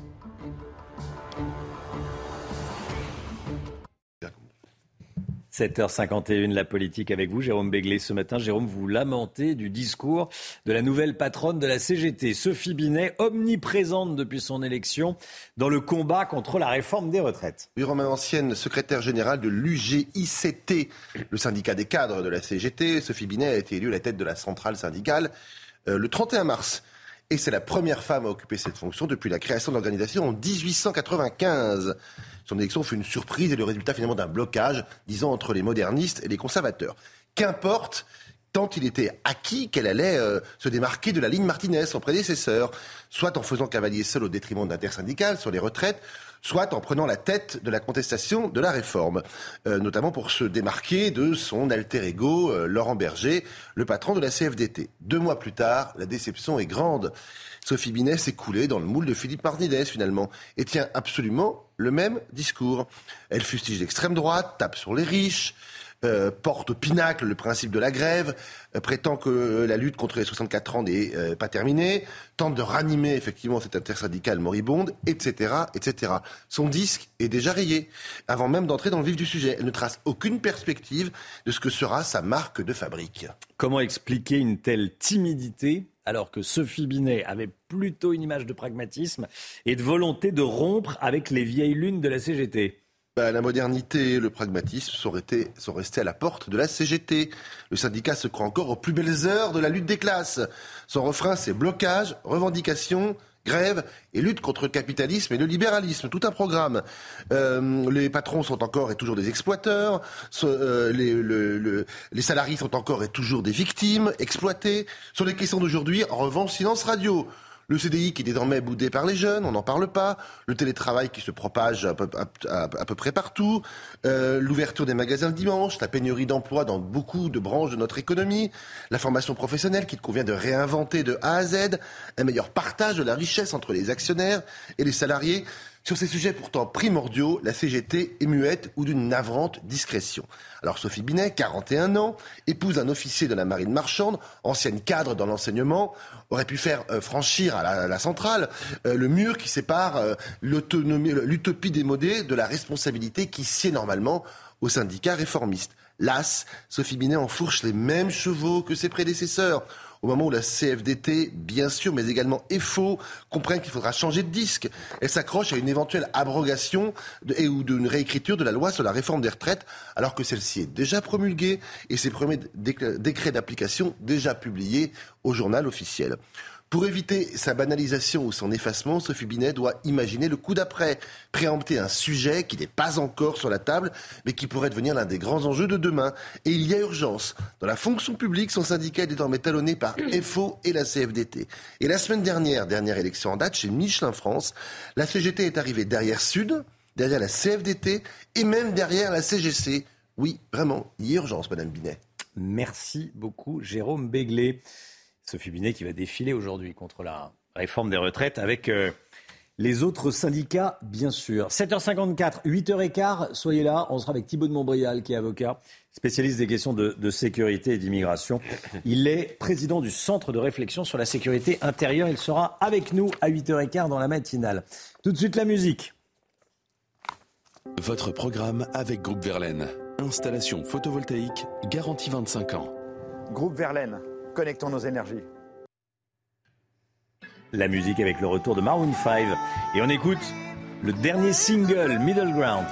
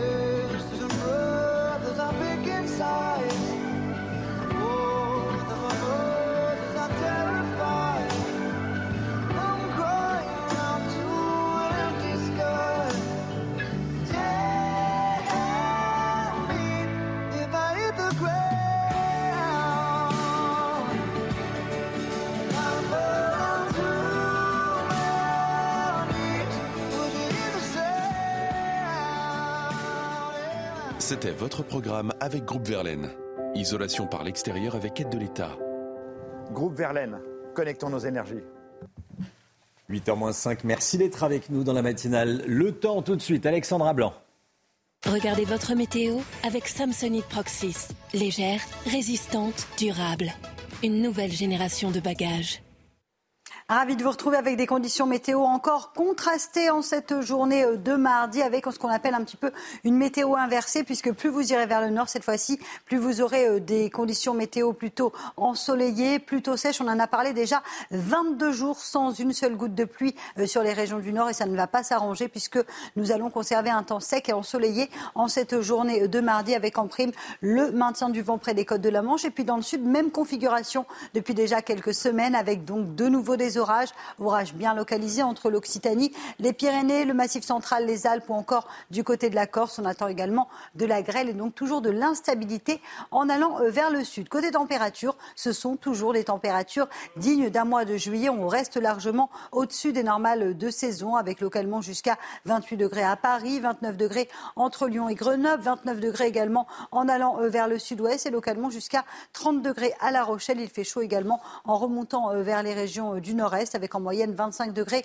à Strasbourg ou encore 27 degrés du côté de Nancy. La suite du programme, conditions météo qui ne vont pas évoluer euh, d'ici la journée euh, de demain avec toujours du grand beau temps sur le nord, quelques orages en allant euh, vers les Alpes et puis toujours un peu d'instabilité au pied des Pyrénées avec toujours de la grande douceur et des températures estivales au nord comme au sud, 28 degrés mercredi après-midi.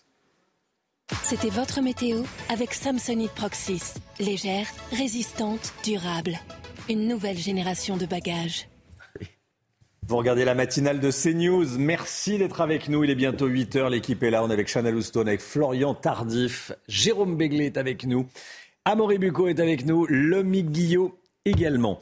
À la une ce matin, cette euh, information en provenance d'Ukraine. Le barrage hydroélectrique de Kakovska, situé dans les zones occupées par, la Russie dans le sud de l'Ukraine, a été partiellement détruit. Moscou dénonce de multiples frappes ukrainiennes. Du côté de Kiev, Volodymyr Zelensky va convoquer d'urgence le Conseil de sécurité nationale. Décryptage avec le général Bruno Clermont en direct avec nous dans un instant. A tout de suite, mon général. Le ras-le-bol des riverains de la place Henri Freinet, près de la gare de Lyon à Paris, mineurs non accompagnés, migrants, drogués, ils vivent un véritable enfer, vous allez voir. Édouard Philippe veut en finir avec l'immigration du fait accompli. L'ancien Premier ministre propose de revoir les accords de 1968 qui nous lient avec l'Algérie au profit de l'immigration algérienne en France. Florian Tardif avec nous. Un drame dans une piscine municipale hier à Paris. Une fillette de 6 ans en CP a été placée dans un coma artificiel après avoir été retrouvée inanimée au fond du bassin. Volodymyr Zelensky annonce donc qu'il va convoquer d'urgence son conseil de sécurité après une explosion sur le barrage hydroélectrique de Kakovka dans le sud de l'Ukraine. Barrage partiellement détruit par des frappes ukrainiennes selon les autorités locales installées par la Russie. Regardez ces images, on voit effectivement l'installation de ce barrage hydroélectrique totalement submergé. Le général Clermont est en direct avec nous. Bonjour mon général. Kiev dénonce un nouveau crime de guerre commis par les terroristes russes. Hein. Alors pour l'instant, les deux camps se renvoient la responsabilité, Oui. c'est classique. Euh, alors on voit d'abord que le barrage n'est pas totalement détruit, c'est un barrage qui fait presque 4 km de long, qui, euh, qui arrête une retenue d'eau gigantesque, hein, euh, de, de plusieurs dizaines de kilomètres de long et de large, euh, dont l'objectif est, est d'avoir une, une centrale hydroélectrique et d'alimenter en eau courante le canal de Crimée qui alimente la Crimée. Donc c'est vraiment un barrage stratégique que les deux camps se disputent depuis le début de la guerre. Et souvenez-vous, en mai 2022, il y avait déjà eu des inquiétudes quant au fait que ce, barrage puisse être détruit, un, barrage qui a, euh, qui, a été, construit en 1956. Donc la question à qui profite le crime Qui profite le crime? Évidemment, dans le cadre d'une contre-offensive euh, que les Ukrainiens euh, doivent mener, vous savez que la rive occidentale la rive ouest du Kiev est contrôlée par les Ukrainiens, la rive orientale, la rive est par les Russes. Donc, dans le cadre de la contre-offensive, euh, noyer toute cette région, et en particulier noyer la, ville de Kherson et les villages avoisitants, fait, fait partie d'une stratégie qui permet d'empêcher les, euh, euh, les, les, Russes, en tout cas les Ukrainiens de la part des Russes, de reprendre la Crimée. Donc vraisemblablement, alors de nouveau, on est, on soumis à des conjectures, c'est plutôt une responsabilité des Russes qui ont intérêt à détruire ce barrage pour noyer la région, une région qui va se noyer lentement parce que tout le, tout le barrage n'est pas détruit, mais il va se noyer lentement mais sûrement. Euh, catastrophe humanitaire, catastrophe écologique, euh, bien évidemment. Merci beaucoup, mon général. Général Bruno Clermont, en direct avec nous. On vous parlait la semaine dernière de la situation place Henri Freinet à Paris. C'est dans le quartier de la gare de Lyon. Cette place est le théâtre de bagarres, de vols, de trafic de drogue. Les riverains vivent un véritable enfer. Alors pour attirer l'attention des pouvoirs publics, des dizaines d'habitants se sont rassemblés hier devant le commissariat du 12e arrondissement de Paris. Ils interpellent la mairie et demandent un point fixe de police sur place. Reportage de Pierre Emco et Sarah Varny. Ils étaient des dizaines rassemblés hier soir des riverains de la place Henri Freinet, mais aussi des personnes venues les soutenir. Ça fait des années qu'ils font rien sur la place. Il y a les distributions alimentaires. Enfin, moi, j'aimerais pas habiter là. Quand on va au parc, on doit tout le temps être avec un adulte pour être rassuré. On peut, peut même plus le faire comme, euh, comme on peut dans un parc normal. En cause, des distributions pour les plus démunis organisées sur la place depuis deux ans, qui génèrent des regroupements, des rixes souvent sous fond d'alcool et des trafics sous les fenêtres des habitants. Cette riveraine habite au premier étage, un quotidien devenu un enfer. On a une crainte et puis euh, voilà, on vit au-dessus et euh, constamment on entend des cris, de la musique. Euh, il y a des gens qui se promènent à moitié nus, il y a des gens qui urinent, qui défèquent devant nous, qui, qui se masturbent. Donc on a beaucoup de problématiques et on subit la violence. Les riverains se sentent abandonnés par la mairie et demandent que les distributions soient déplacées dans la rue d'à côté qui n'abrite que des bureaux afin de ne plus subir les nuisances sonores causées par l'effet de résonance. Ils souhaitent également la mise en place d'un point fixe de police au niveau de la place. Le collectif sera reçu le 13 juin prochain au commissariat du 12e arrondissement. Une élève de CP hospitalisée est placée sous coma artificiel après avoir été retrouvée inanimée au fond d'une piscine, Chana. Oui, ça s'est passé hier en plein cours de natation à la piscine Georges Hermann près des buts de Chaumont euh, à Paris. Pourtant, deux maîtres nageurs, deux professeurs de sport, deux éducateurs et trois professeurs des écoles étaient présents. Alors une enquête a été ouverte et la piscine restera fermée toute la journée. Édouard Philippe se dit contre une immigration du fait accompli. C'est ce qu'il dit dans un entretien chez nos confrères de l'Express, l'ancien Premier ministre qui dit vouloir euh, revoir les accords de 1968, en tout cas c'est ce qu'il propose, des accords qui nous lient avec l'Algérie au profit des Algériens. Florian Tardif, il jette un pavé dans la mare et veut en finir avec les non-dits?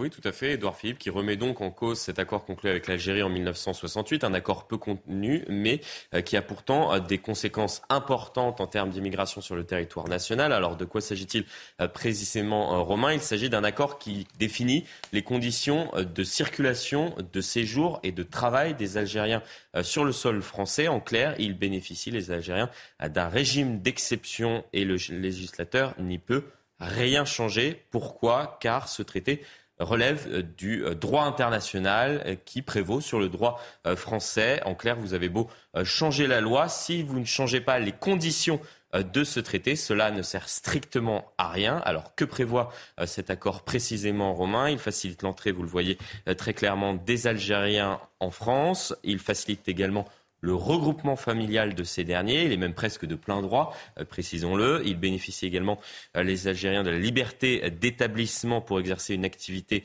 euh, de commerçant ou une profession indépendante et ils peuvent, vous le voyez, plus facilement obtenir un titre de séjour long, soit 10 ans. C'est pour l'ensemble de ces raisons qu'Édouard Philippe souhaite aujourd'hui renégocier cet accord avec l'Algérie, qui est un accord, je le précise et c'est important, asymétrique. Jérôme Béglé, vous vouliez réagir? Euh, la maîtrise des flux migratoires passera de toute façon par la révision de cet accord de 1968 mm. et par une crispation, par une guerre diplomatique, par euh, euh, des frictions très fortes avec Alger. Oralger est un partenaire important pour Emmanuel Macron depuis 2017. Il a, dit-on, préféré Alger à Rabat, l'Algérie au Maroc. Et donc revenir sur cette préférence diplomatique n'ira pas sans mal. Et on voit qu'aujourd'hui, un certain nombre de ministres se sont quasiment ouvertement, en tout cas en semi-privé, déclarés favorables à la révision de cet accord. Merci beaucoup, Jérôme. L'inquiétude à Valence après la venue d'un groupe d'individus menaçants aux abords de deux écoles. Ça s'est passé hier devant l'école Jules Vallès et l'école Brossolette. Et ces menaces interviennent dans un contexte déjà euh, très tendu sur fond euh, de règlement de compte entre bandes rivales. Alors dès aujourd'hui, des équipages de police municipales et nationales seront présents pour sécuriser les deux écoles. Et jeudi, des cellules d'écoute seront mises en place. À la crise du prêt-à-porter qui continue en France, le groupe Fast Retailing France envisage de fermer 55 magasins, comptoirs des cotonniers et Princesse Tam Tam. Il y en a 136, donc euh, projet de fermeture de 55 magasins sur 136 plus de 300 emplois sont menacés. Hein. Et le secteur du prêt-à-porter est secoué depuis plusieurs mois. Je vous le rappelle, Camailleux, Gosport, Gab, Koukaï ou encore San Marina ont été placés en liquidation ou en redressement judiciaire. Un acte héroïque, un acte de bravoure de deux policiers municipaux dont on voulait vous parler ce matin. Le week-end dernier, à Bron, près de Lyon, une voiture s'est retrouvée submergée euh, sous les eaux après les fortes précipitations qui se sont abattues sur l'agglomération lyonnaise. Et à son bord, une mère de famille et ses deux enfants. Un drame a été évité de justesse grâce à l'intervention de ces deux policiers. Reportage d'Olivier Madinier avec le récit de Mathilde Ibanez. Il est environ 20h samedi soir lorsque deux policiers municipaux arrivent au niveau de ce pont. En dessous, une mère de famille et ses deux jeunes enfants âgés de 4 et 7 ans sont bloqués. Leur voiture est submergée sous 2 mètres d'eau. Pour les sauver, Maxime, l'un des policiers présents, se jette à l'eau. J'ai plongé directement en l'eau, j'ai demandé à la dame ce qui se passait, euh, si euh, c'était ses enfants, elle m'a dit oui c'est ses enfants. Donc j'ai tout de suite pris le premier enfant qui était devant moi. Je l'ai amené derrière en position de sécurité à mon collègue. Et ensuite, je suis allé rechercher le deuxième enfant sous l'eau et je, l'ai redonné à mon, collègue également. Et ensuite, j'ai pris la dame et on est allé euh, en sécurité. L'autre policier récupère les deux jeunes enfants choqués. On a pris en charge les enfants euh, pour les réchauffer parce qu'ils étaient en début d'hypothermie. Donc on leur a tout de suite prodigué euh, les premiers secours dans l'attente de l'arrivée des sapeurs-pompiers. Pour eux, il ne s'agit pas d'un acte héroïque, mais de leur travail. Quand on est policier, on est là aussi pour porter secours aux gens pas uniquement pour euh, réprimer euh, des comportements euh, illicites. Donc non, non, pour nous, on n'a fait que notre travail de policier. Non, je suis pas, suis pas un héros. Vous savez, il y a énormément de policiers qui font notre, le même travail que nous tous les jours, c'est quotidien. Donc on n'est pas, des, pas des héros. Et pourtant, grâce à eux, le pire est évité. Le maire de Bron, Jérémy Bréau, a demandé à la préfecture de décerner des médailles aux deux policiers municipaux pour leur acte de bravoure. Cette information qui tombe à l'instant, règlement de compte à Grenoble. Il y a six blessés dans une fusillade, c'est ce qu'a dit il y a quelques instants le, procureur. 8h08, restez bien avec nous dans un instant. Maître Thibault de Montbrial sera avec nous, invité de la matinale. A tout de suite.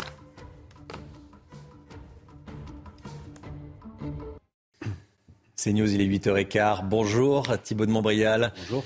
Vous êtes avocat, bien sûr, et président du Centre de réflexion sur la sécurité intérieure. On va s'entretenir dans un instant, notamment de ce qu'a dit Édouard Philippe dans, l'Express à propos de l'immigration. Ça sera juste après le point info avec Chana Lousteau.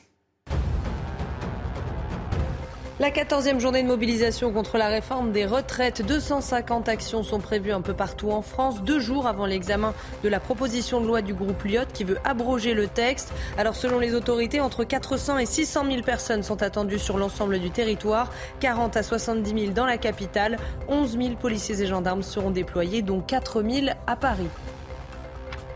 La chaudière à gaz sera-t-elle bientôt interdite en France? C'est en tout cas ce qu'envisage le gouvernement pour tenir ses engagements climatiques d'ici 2030. Une concertation a été lancée avec des élus et des professionnels. Le ministère de la Transition énergétique précise qu'il n'y aura pas d'obligation de remplacement et que l'évolution sera très progressive. Et puis deux hommes soupçonnés d'avoir agressé le maire de Manière en Meurthe-et-Moselle ont été mis en examen. Âgés de 18 et 25 ans, ils sont accusés de violences aggravées, menaces de mort et outrage sur personne dépositaire de l'autorité publique. Ils ont été placés sous contrôle judiciaire avec interdiction d'entrer en relation avec la victime. Je rappelle qu'Édouard Babel a violemment été agressé le week-end dernier par un groupe d'individus à qui il demandait simplement de faire moins de bruit. Thibaut de Montbrial est avec nous. Bonjour Thibaut de Montbrial, merci d'être là, président donc du Centre de réflexion sur la sécurité intérieure. Je voulais qu'on euh, euh, vous entende déjà sur ce qu'a dit Édouard Philippe dans l'Express. Euh, il donne son point de vue, il révèle son point de vue sur l'immigration. Il veut en finir, dit-il, l'ancien Premier ministre, avec l'immigration du fait accompli. Qu'est-ce que vous comprenez par cette expression de immigration du fait accompli?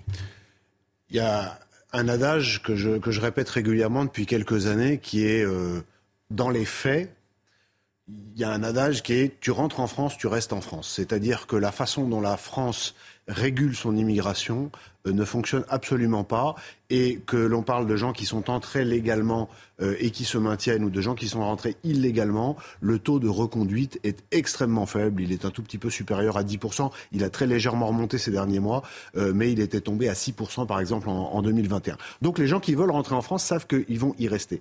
Ce qu'a dit Édouard Philippe dans l'Express, moi, ça m'a, ça, ça, fait sourire. Ça m'a, je me suis dit, enfin, enfin.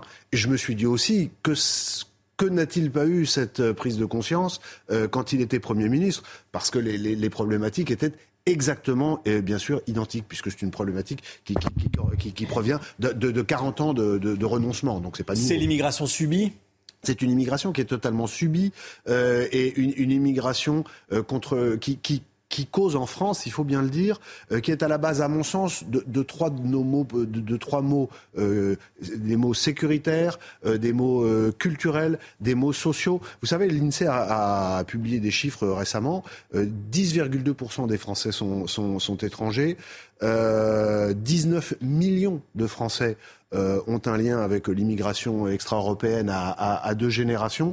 Donc nous avons un véritable problème. Le, le problème le plus grave est culturel, hein, et, il ne faut pas le cacher. Et ce que dit euh, Édouard Philippe, c'est ça montre que sur l'échiquier politique, euh, de, nombreux, de, de nombreux politiques enfin le, le, réalise. Mais après, il va falloir être courageux. Parce que dénoncer les accords de 1968 comme il en parle... On va y venir.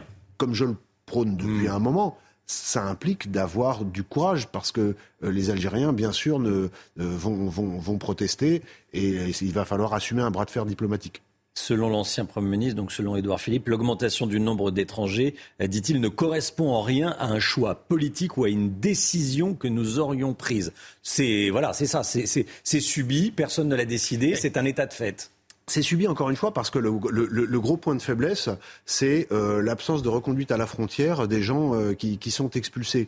Donc vous avez des gens qui viennent demander l'asile, euh, certains sont admis et il n'y a pas de difficulté, certains sont déboutés, mais les déboutés du droit d'asile en pratique restent sur le territoire national. Vous avez ensuite des gens qui viennent avec des visas, mais dont les visas expirent et qui restent sur le territoire national et retour au problème précédent. Donc toute la difficulté, d'abord, c'est qu'il y a des flux entrants qui sont très importants. Il faut que les gens se rendent compte que le flux entrant en 2022, il est toute cause confondue sur l'entrée régulière de l'ordre de 500 000 euros. 500, euh, 500, 000, 500 000 personnes. 500 000 personnes. Oui, oui, je, oui. pensais au coût euh, de, de, de, de, mmh. toute, euh, de toute cette immigration.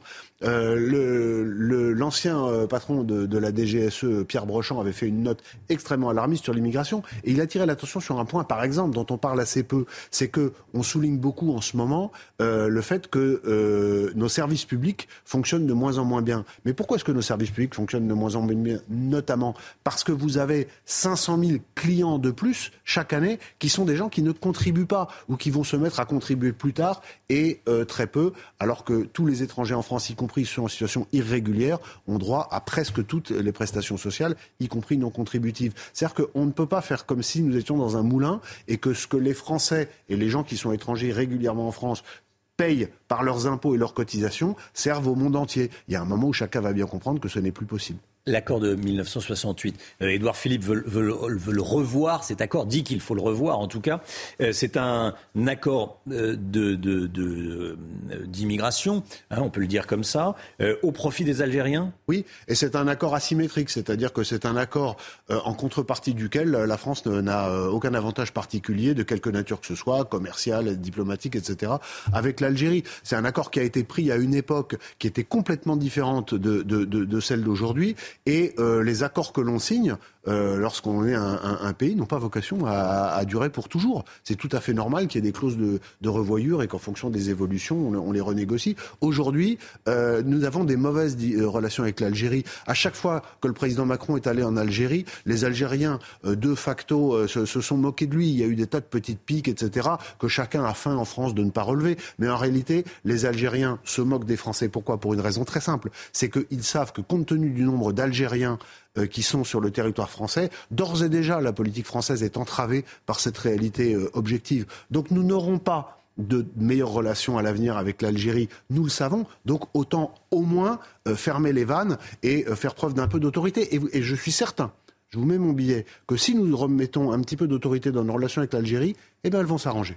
La droite veut restreindre le dispositif d'aide médicale d'État, l'AME, 400 000 personnes en bénéficient en France. C'est une aide euh, médicale aux personnes en situation irrégulière pour les, pour les soigner puisqu'elles sont sur le territoire. Ça coûte un peu plus d'un milliard d'euros. Est-ce qu'il faut, selon vous, réformer l'AME oui, je pense qu'il faut. L'AME fait partie de. Ça n'est pas la seule prestation, mais ça fait partie des prestations qui contribuent à l'appel d'air vers le territoire français.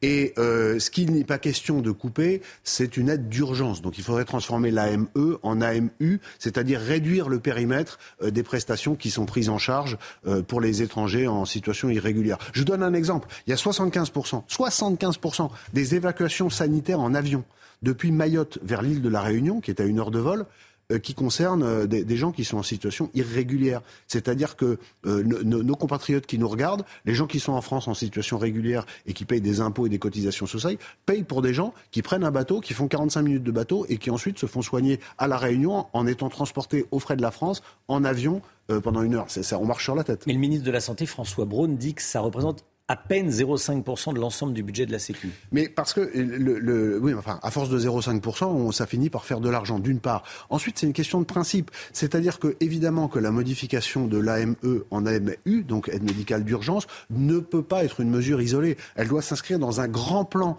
de réforme totale de l'immigration qui aille euh, de euh, l'accès aux prestations sociales non contributives, qu'il faut, à mon sens, vraiment interdire aux situations, aux gens qui sont en situation irrégulière, mais également, par exemple, il y a un sujet dont on parle très peu, c'est le financement euh, des associations qui aident les étrangers à rentrer illégalement en France. 750 millions d'euros en 2021, Romain Desarbres, payés par, le, par le, les Français, par, via les impôts, à des associations dont le travail consiste euh, à, aider des gens à violer la loi. Vous comprenez bien qu'on ne peut pas s'en sortir dans ces conditions par des mesures euh, sporadiques et saupoudrées. Je voulais vous entendre également sur le risque terroriste. On a parlé d'une augmentation du risque terroriste en Europe. Qu'en est-il? Oui, les, services de renseignement européens ont identifié euh, depuis quelques mois, et les Hollandais l'ont rendu public, mais c'est suivi en France depuis, euh, depuis quelques mois, euh, par un risque dont il était inéluctable qu'il apparaisse. C'est l'entrée de nouveau de, de commandos de, de Daesh sur le territoire européen de la même façon qu'en 2015, c'est-à-dire par le flot, euh, par la voie des migrants. Cette fois-ci, euh, c'est une route qui, pour faire court, part d'Afghanistan, euh, passe par la Turquie et arrive en, dans les deux pays qui sont le plus submergés par l'immigration depuis 7 ou 8 ans, euh, c'est-à-dire euh, l'Allemagne et la Suède. Et ensuite, euh, ces, ces, commandos redescendent vers l'Europe, vers l'Europe du, du, Sud. Et il y a des raisons de craindre qu'un certain nombre d'entre eux arrivent vers la France. C'est un risque qui est identifié par les pouvoirs publics, dont le grand public n'a pas, n'a pas conscience. On a un peu identifié en, en, aux Pays-Bas, identifié en France également? Ah oui, oui, il, oui. A, il, a, il, a, été identifié par les services français depuis, mmh. depuis plusieurs mois, euh, par, les, par les services américains, enfin par les services occidentaux en général. Euh, mais c'est une grosse source d'inquiétude, notamment dans la perspective euh, des, des, grands événements que la France va organiser dans les mois qui viennent. Place Henri Freinet, dans le 12e arrondissement. Euh, il y a des mineurs non accompagnés, il y a des personnes en situation irrégulière, il y a des personnes qui consomment beaucoup de drogue et qui font vivre un véritable enfer à des riverains. On est allé en reportage et on l'a diffusé ce reportage ce matin dans la matinale de CNews. Et puis on était à, à 7h15 avec un, riverain qui nous a décrit ce qu'il vivait quotidiennement et c'est assez édifiant et on voit les, images. Dans le meilleur des cas, la police déplace le problème. Euh, Qu'est-ce qu'il faut faire pour régler ce type de, problème et, faire en sorte que les habitants puissent vivre paisiblement comme euh, tout le monde, j'allais dire, ou presque Mais l'exemple le, de la place Henri Freinet, c'est un des innombrables exemples, on pourrait y passer la matinée, euh, des effets locaux euh, d'une immigration qui n'est plus du tout euh, maîtrisée. C'est quand même aussi un retour, un retour au problème précédent. Donc j'en reviens à, l'importance de, de, modifier complètement notre politique migratoire et notamment de, fermer les flux. Maintenant, une fois qu'on a dit ça ponctuellement aujourd'hui, c'est vrai que la situation est, catastrophique, mais la situation est catastrophique dans des centaines, pour ne pas dire des milliers d'endroits en France. Et on voit bien qu'aujourd'hui, ce sont les, les habitants les, les, les premières victimes. Il y a un problème de police locale, il y a un problème de justice, mais il y a surtout, Romain Desarbres, un problème de submersion. C'est-à-dire que c'est extrêmement difficile de euh, s'attacher, d'avoir un effet loupe et de s'attacher localement à ce qui se passe à tel ou tel endroit et d'imputer des responsabilités locales. Euh, on ne peut pas en vouloir à la police locale, on ne peut pas en vouloir euh, à, la, préfecture, on ne peut pas en vouloir à la justice, on peut en vouloir au système globalement. Maintenant, il faut aussi prendre en compte une réalité, et vous l'avez très bien posé dans votre question, c'est que les gens qui subissent ça, ce sont les habitants, et que de plus en plus les habitants ont tendance à euh, régler, à, riposter à la violence qu'ils subissent par des actions euh, individuelles ou collectives locales en dehors du cadre de l'État.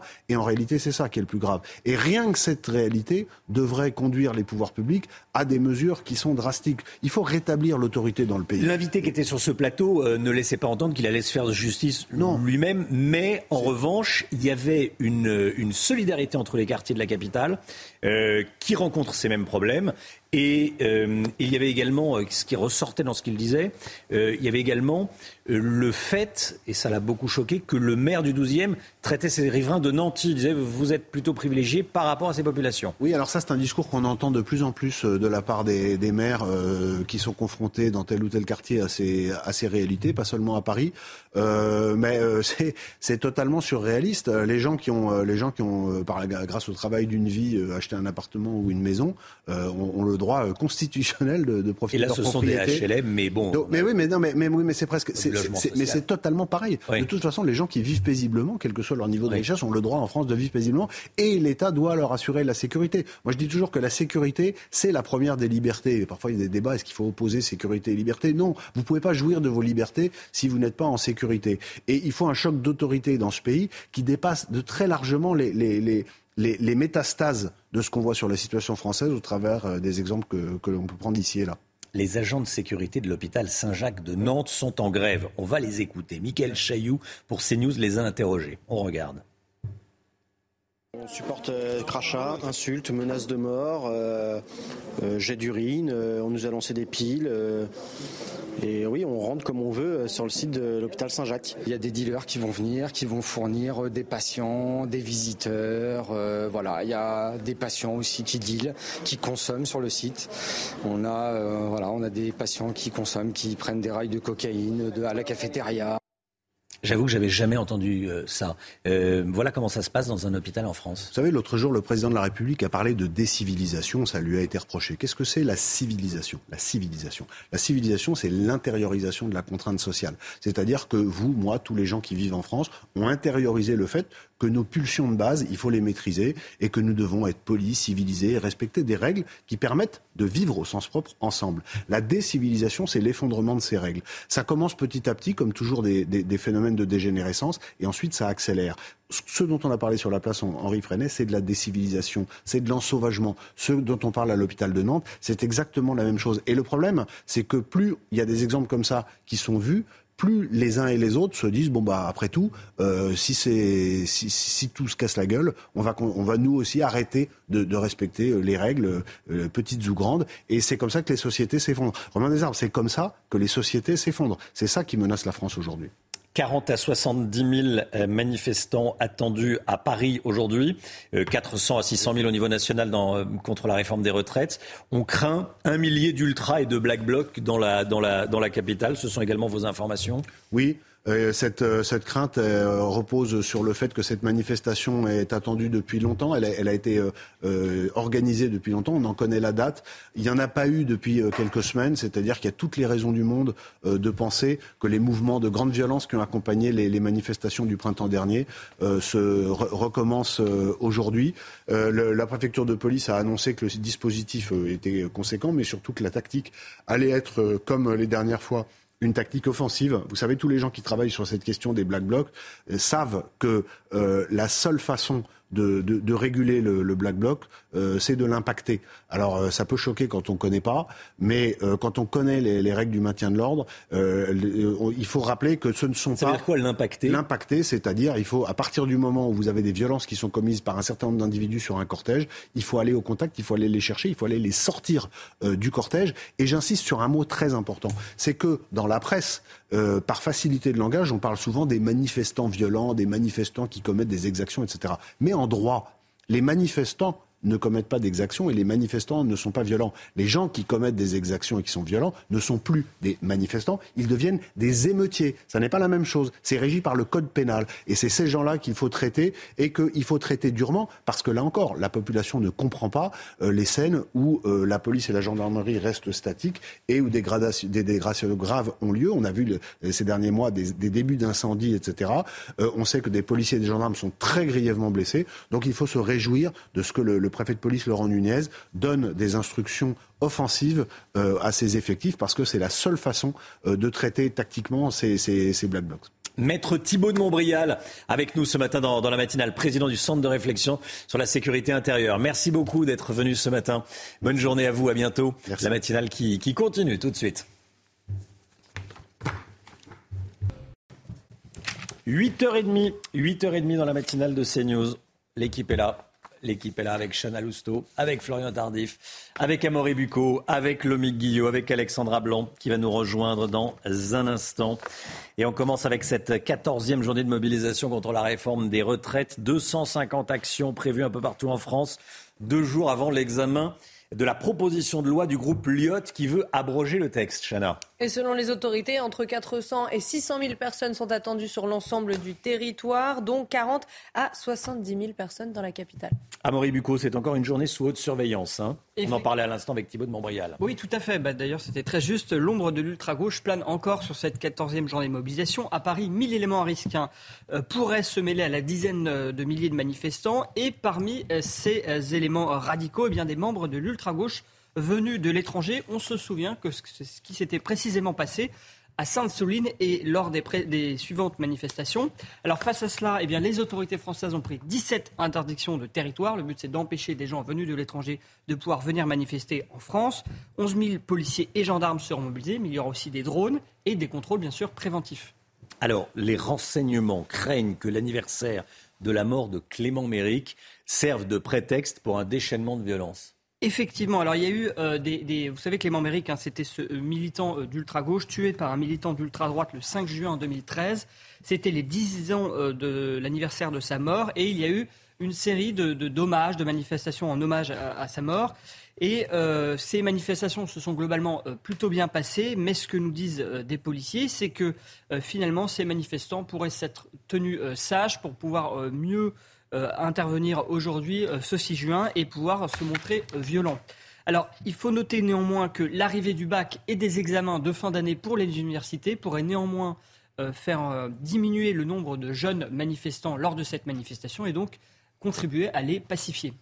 Merci beaucoup à Bucco. Quelques perturbations dans les transports en commun sont à prévoir, Chana. Hein. Oui, la SNCF annonce 9 trains sur 10 en circulation. Trafic normal du côté de la RATP. Dans les airs, 33% des vols sont annulés à Paris-Orly et 20% au départ de Lyon, Marseille, Nice, Toulouse, Bordeaux et Nantes. Cette information de la nuit, 6 personnes blessées dans une fusillade à Grenoble.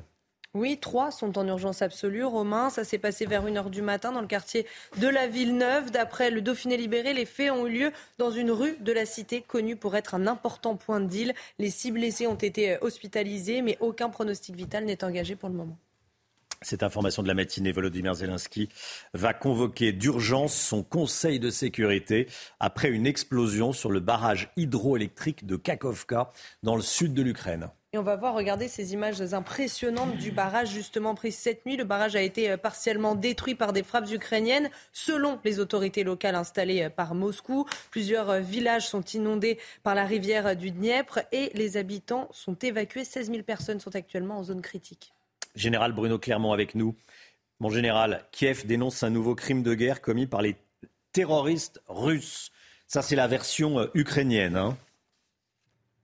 Alors effectivement, les deux camps se renvoient la balle. C'est comme ça que ça se passe en général lorsqu'il y a un événement de cette nature. C'est un événement extrêmement important. La, cette affaire du barrage de Kakova qui était prévisible. Hein, Ce n'est pas la première fois qu'il est menacé. Il avait déjà été menacé il y a un an. C'est un barrage qui se trouve à peu près à 100 km de l'embouchure du, du Dniepr, hein, qui est un fleuve de 2000 km très long, très puissant, qui est à peu près la puissance du Rhône. Euh, et en aval de ce fleuve, vous avez euh, des dizaines de villages, et vous avez en particulier la ville de Kherson, hein, qui est une ville euh, qui est sous contrôle des Ukrainiens, puisque je vous rappelle que la partie occidentale, ouest, est sous contrôle ukrainien, la partie orientale russe sous contrôle, est sous contrôle russe, et que c'est la ligne de front qui est marquée par ce barrage. Donc ce barrage, ça annonce une catastrophe, une catastrophe, humanitaire majeure, puisque les, habitants des villages et de, de Kherson ont commencé l'évacuation. Qui est responsable, c'est difficile à savoir, mais on peut dire que globalement, le crime profite beaucoup plus euh, à la Russie euh, euh, qu'à l'Ukraine, puisque ça va empêcher les Ukrainiens de pénétrer vers la Crimée et reconquérir les territoires occupés par les Russes. Dans cette zone, ils sont obligés de passer par le nord. Donc, globalement, même si les Russes se pénalisent en privant la Crimée d'approvisionnement en eau douce, hein, qui était le but du barrage avec le canal de Crimée. on va attendre dans les heures qui suivent pour y voir plus clair. Mais d'abord, crise humanitaire. Et ensuite, c'est effectivement un signal d'une contre-offensive dont tous les éléments se préparent euh, et, que le général Miley, le patron des armées américaines, a annoncé comme étant particulièrement sanglante. Pour vous, mon général, c'est le début de la contre-offensive. C'est un signal très clair. En tout cas, la contre-offensive, elle a commencé depuis quelques semaines, vous savez, avec les frappes dans la profondeur. Il y a également l'épisode de Belgorod, cette offensive terrestre par des, la Légion internationale euh, ukrainienne qui consistait à faire de la diversion. Donc on a des opérations de diversion des opérations de reconnaissance. Les, blindés de reconnaissance ukrainiens ont mené plusieurs missions de reconnaissance pour tester les défenses russes là, dans les dernières heures et les, derniers jours. Donc euh, oui, les éléments de la contre-offensive se mettent en place euh, et euh, normalement, elle devrait être brutale et, très violente, en tout cas dans les premières heures et les premiers jours. Le général Bruno Clermont en direct avec nous. Merci beaucoup, mon général. Ces images sont impressionnantes. Images de l'explosion qui a donc détruit ce barrage hydroélectrique de Kakovka sur les bords du, Dniepr. Enfin, sur le Dniepr, plus précisément. On vous emmène à présent au marché de Ringis pour les 50 ans du pavillon de la viande. On est en direct de Ringis depuis le début de la matinale. On change totalement de sujet, évidemment. Et pour l'occasion des 50 ans du pavillon de la viande, de l'installation du pavillon de la viande à Ringis, qui était avant euh, ou à la Paris, après un bref passage à la Villette, Trois jours de festivités. Mathieu Devez, en direct avec nous. on était avec les carcasses de veau et de bœuf. On était avec les, dans le pavillon de la triperie à, avant. Et là, vous nous emmenez au pavillon de la volaille. Vous êtes au pavillon de la volaille où il est important, vous nous dites, de valoriser le savoir-faire français. Exactement, cher Romain. Il faut savoir que le marché de Ringis offre un véritable tremplin aux produits régionaux. C'est en tout cas ce que nous disait Gino Catena. Bonjour, monsieur. Bonjour. Vous êtes président du syndicat de la volaille. Première question, quelle volaille avons-nous devant nous? Bah, devant nous, nous avons des, euh, euh, euh, des, volailles de terroir. Hein.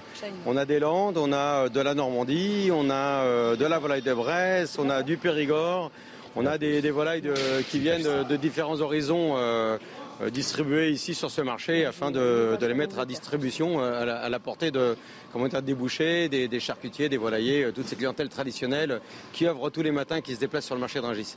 Est-ce que vous pouvez nous montrer une volaille typique d'une certaine région? Alors oui, je vais vous faire voir celle-ci. Donc ça, c'est une volaille, une volaille de, 120 jours. C'est une petite, c'est des femelles. Bon, je sais pas pourquoi les femelles, c'est un petit peu plus rond, plus, plus gras, plus sympathique à manger. Euh, c'est des volailles qui sont euh, élevées euh, sur les terroirs normands et voilà donc avec 120 jours, voilà, elles sont vendues sur ce marché-là, au, sein, par le syndicat de la volaille, au travers du syndicat de la volaille, chez, dans les adhérents de ce marché qui proposent ça et qui mettent ça en distribution afin de, fournir le boucher, le charcutier une fois de plus, le volailler, surtout le volailler, parce que nous sommes volaillers de métier ici bien avant toute chose. Et en quoi c'est important aujourd'hui de valoriser cette volaille française? Les filières, les filières, c'est bien de poser la question. Effectivement, euh, travailler en filière, c'est quand même pérenniser euh, toute une filière. Donc ça va euh, des céréales, ça va de l'éleveur, ça va de l'abattage, la distribution et la deuxième qui finit au détail. Et pourquoi le détail? Bah, Parce qu'en fait, les bouchers choisissent les, produits de terroir faits comme il faut, avec le, vrai savoir-faire. La sélection, la sélection passe par le, par le traditionnel, par le boucher volailler. Merci beaucoup, monsieur, pour toutes ces précisions. Et soyez bien réactifs car vous avez jusqu'à jeudi pour visiter des pavillons comme celui-ci, déguster des produits ou encore, bien sûr, rencontrer des éleveurs. Merci beaucoup Mathieu Devez. Voilà le savoir-faire français et la volaille française. Merci beaucoup eh, Mathieu avec euh, votre euh, journaliste reporter d'image Laurent Sélarié. On va parler à présent des chaudières. Le gouvernement envisage à terme hein, d'interdire les chaudières au gaz. L'homme Guillaume, pourquoi cette mesure et sait-on déjà qui cela pourrait concerner?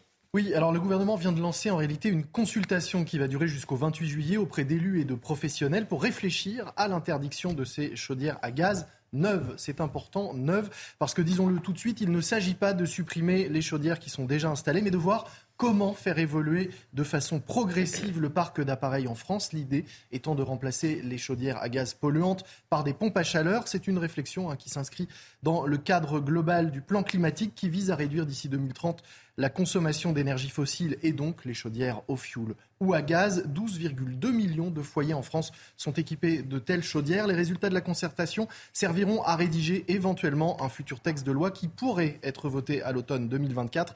Beaucoup de conditionnels. Vous avez donc encore d'ici là le temps de vous chauffer au gaz. Merci beaucoup, le Mick Guillot. On parlait euh, ce matin d'Edouard Philippe qui propose de mettre fin à l'immigration subie, à l'immigration du fait accompli. L'ancien Premier ministre qui le dit euh, ce matin, qui le dit aujourd'hui dans, le quotidien, dans l'hebdomadaire dans L'Express. Là, on va partir en Angleterre, où l'immigration illégale recule, Chana. Les traversées de la Manche ont diminué euh, de 20% par rapport à l'année dernière. C'est ce qu'a annoncé le Premier ministre britannique Rishi Sunak. Tout le détail avec notre correspondante à Londres, Sarah Menaille. C'était l'une des grandes promesses du Brexit, l'une des grandes promesses du Parti conservateur et de son leader, le Premier ministre Rishi Sunak, déterminé à enrayer l'immigration clandestine et les traversées illégales de la Manche. Selon Londres, le système d'asile britannique est saturé. Résultat, ces derniers mois, de nouvelles mesures ont vu le jour, et notamment cette loi qui prévoit désormais que toute personne entrée illégalement sur le territoire britannique ne pourra à l'avenir plus demander l'asile dans le pays. Une nouvelle mesure qui a découragé beaucoup de candidats au départ. Alors la coopération, hein, le l'entente franco-britannique également sur le sujet a permis d'enrayer euh, ces traversées illégales de la Manche. Un nouvel accord a été signé en novembre dernier entre la France et le Royaume-Uni, accord qui prévoit que le Royaume-Uni verse 72,2 millions d'euros à la France en 2023, ce en l'échange de quoi eh bien, l'Hexagone s'engage à renforcer eh bien, le nombre de ses patrouilles, hein, près de 40% de policiers en plus, notamment sur les plages du Nord. Alors s'il s'est félicité de cette baisse de 20% des entrées illégales sur le territoire britannique lors de sa conférence de presse à Douvres, le Premier ministre britannique Rishi Sunak a quand même précisé qu'il restait beaucoup à faire pour enrayer l'immigration clandestine sur le sol britannique. Enrayer euh, l'immigration, un thème qui sera sans aucun doute l'un des thèmes phares de la campagne électorale de 2024. 8h43, 9h moins le quart, le docteur Brigitte Millot s'installe. Bonjour Brigitte. Bonjour. C'est l'heure de bonjour docteur Millot, la santé tout de suite. Ce programme vous est proposé par Trontal, le vermifuge appétant en forme d'os. Docteur Brigitte Millot, on a vu récemment de nombreux acteurs devenir papa sur le tard. Al Pacino à 83 ans, Robert De Niro 79 ans ou encore Mick Jagger à 73 ans. Bon, eh, l'occasion pour vous de nous parler ce matin de l'andropause. De quoi s'agit-il? C'est pas une maladie. C'est physiologique. Vous savez que les, changements hormonaux font partie intégrante de notre vie. Hein. En fait, quand on dit andropause, le mot est assez mal choisi. D'ailleurs, ce n'est pas celui qui est utilisé en médecine parce qu'en fait, ils ont voulu se caler sur la ménopause. Hein. Méno, ça veut dire menstruation, pause c'est soi-disant un arrêt momentané. En fait, non, c'est un arrêt total. Hein. Bon, même le mot ménopause est mal choisi, mais l'andropause, c'est mal choisi parce qu'andro, euh, ce sont les hormones mâles, et en fait, il n'y a pas d'arrêt là dans l'andropause. Donc, les médecins préfèrent l'appeler le DALA, le déficit androgénique lié à l'âge. C'est joli, DALA. Euh, ou alors le SDT, le syndrome de déficit en testostérone. On préfère le DALA. Oui, mais je, je crois qu'on va quand même, pour la chronique, continuer à l'appeler andropause, ce sera plus simple. voilà. Tant pis pour les médecins. Donc, euh, ils ont voulu se caler sur la ménopause, alors que je vous le disais, ça n'a rien à voir. Regardez les principales différences. Hein.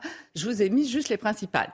Chez la femme, en fait, toutes les femmes, personne n'y échappe toutes les femmes seront un jour ménopausées. Vos sœurs, vos tantes, vos mamans, vos, euh, tout, le monde. Euh, chez les hommes, l'andropause ne touche pas tous les hommes. Euh, chez la femme, on a un arrêt total de la production des hormones féminines. Plus d'estrogène, plus de, plus progestérone, arrêt total. En revanche, chez les hommes, c'est une diminution progressive de la testostérone avec l'âge. Et ce qui nous intéresse aujourd'hui, chez la femme, une fois ménopausée, plus d'enfants possible. En revanche, chez l'homme, on peut procréer jusqu'à n'importe quel âge. Et vous parliez de d'Al Pacino, de Niro, etc. Le record est tenu par un Indien à 96 ans. Eh oui. Euh, donc, euh, voilà les principales différences.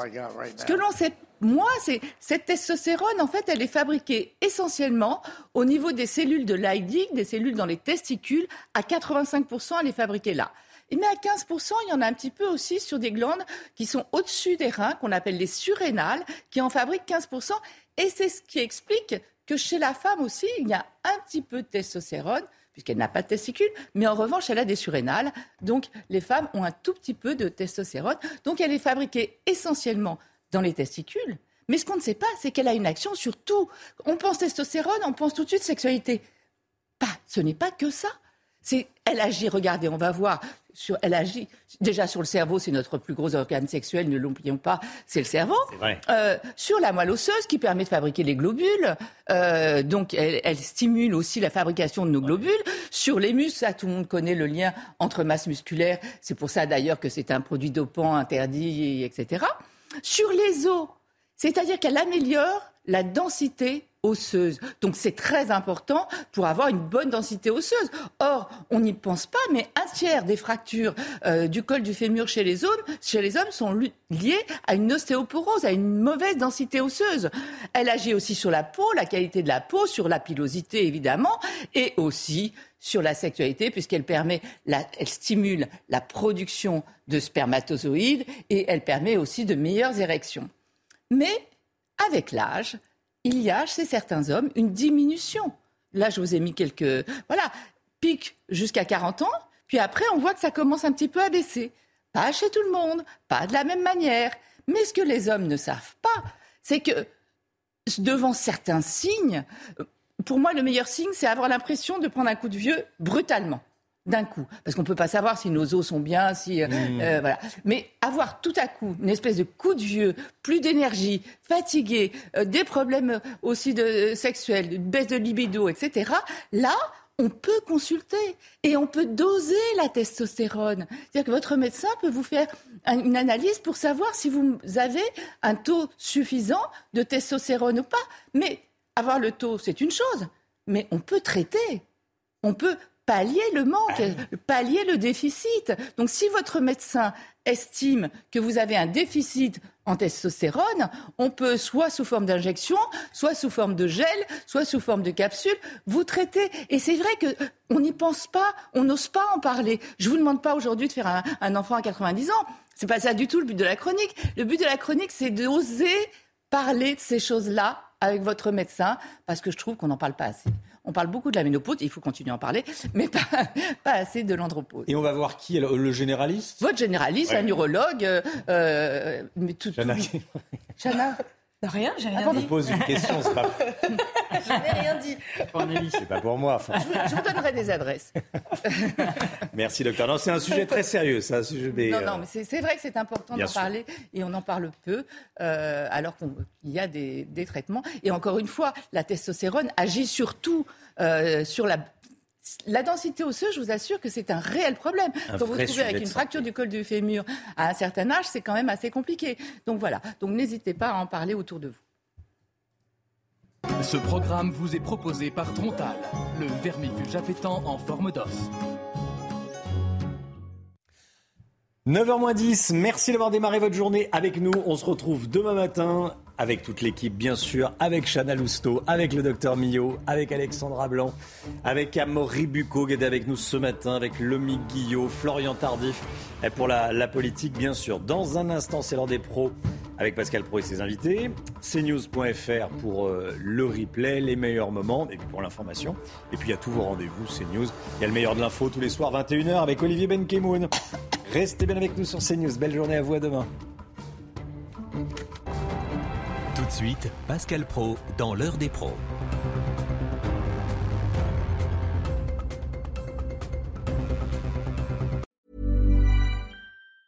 Planning for your next trip? Elevate your travel style with Quince. Quince has all the jet setting essentials you'll want for your next getaway, like European linen, premium luggage options, buttery soft Italian leather bags, and so much more. And it's all priced at 50 to 80% less than similar brands. Plus, Quince only works with factories that use safe and ethical manufacturing practices. Pack your bags with high-quality essentials you'll be wearing for vacations to come with Quince. Go to quince.com/trip for free shipping and 365-day returns.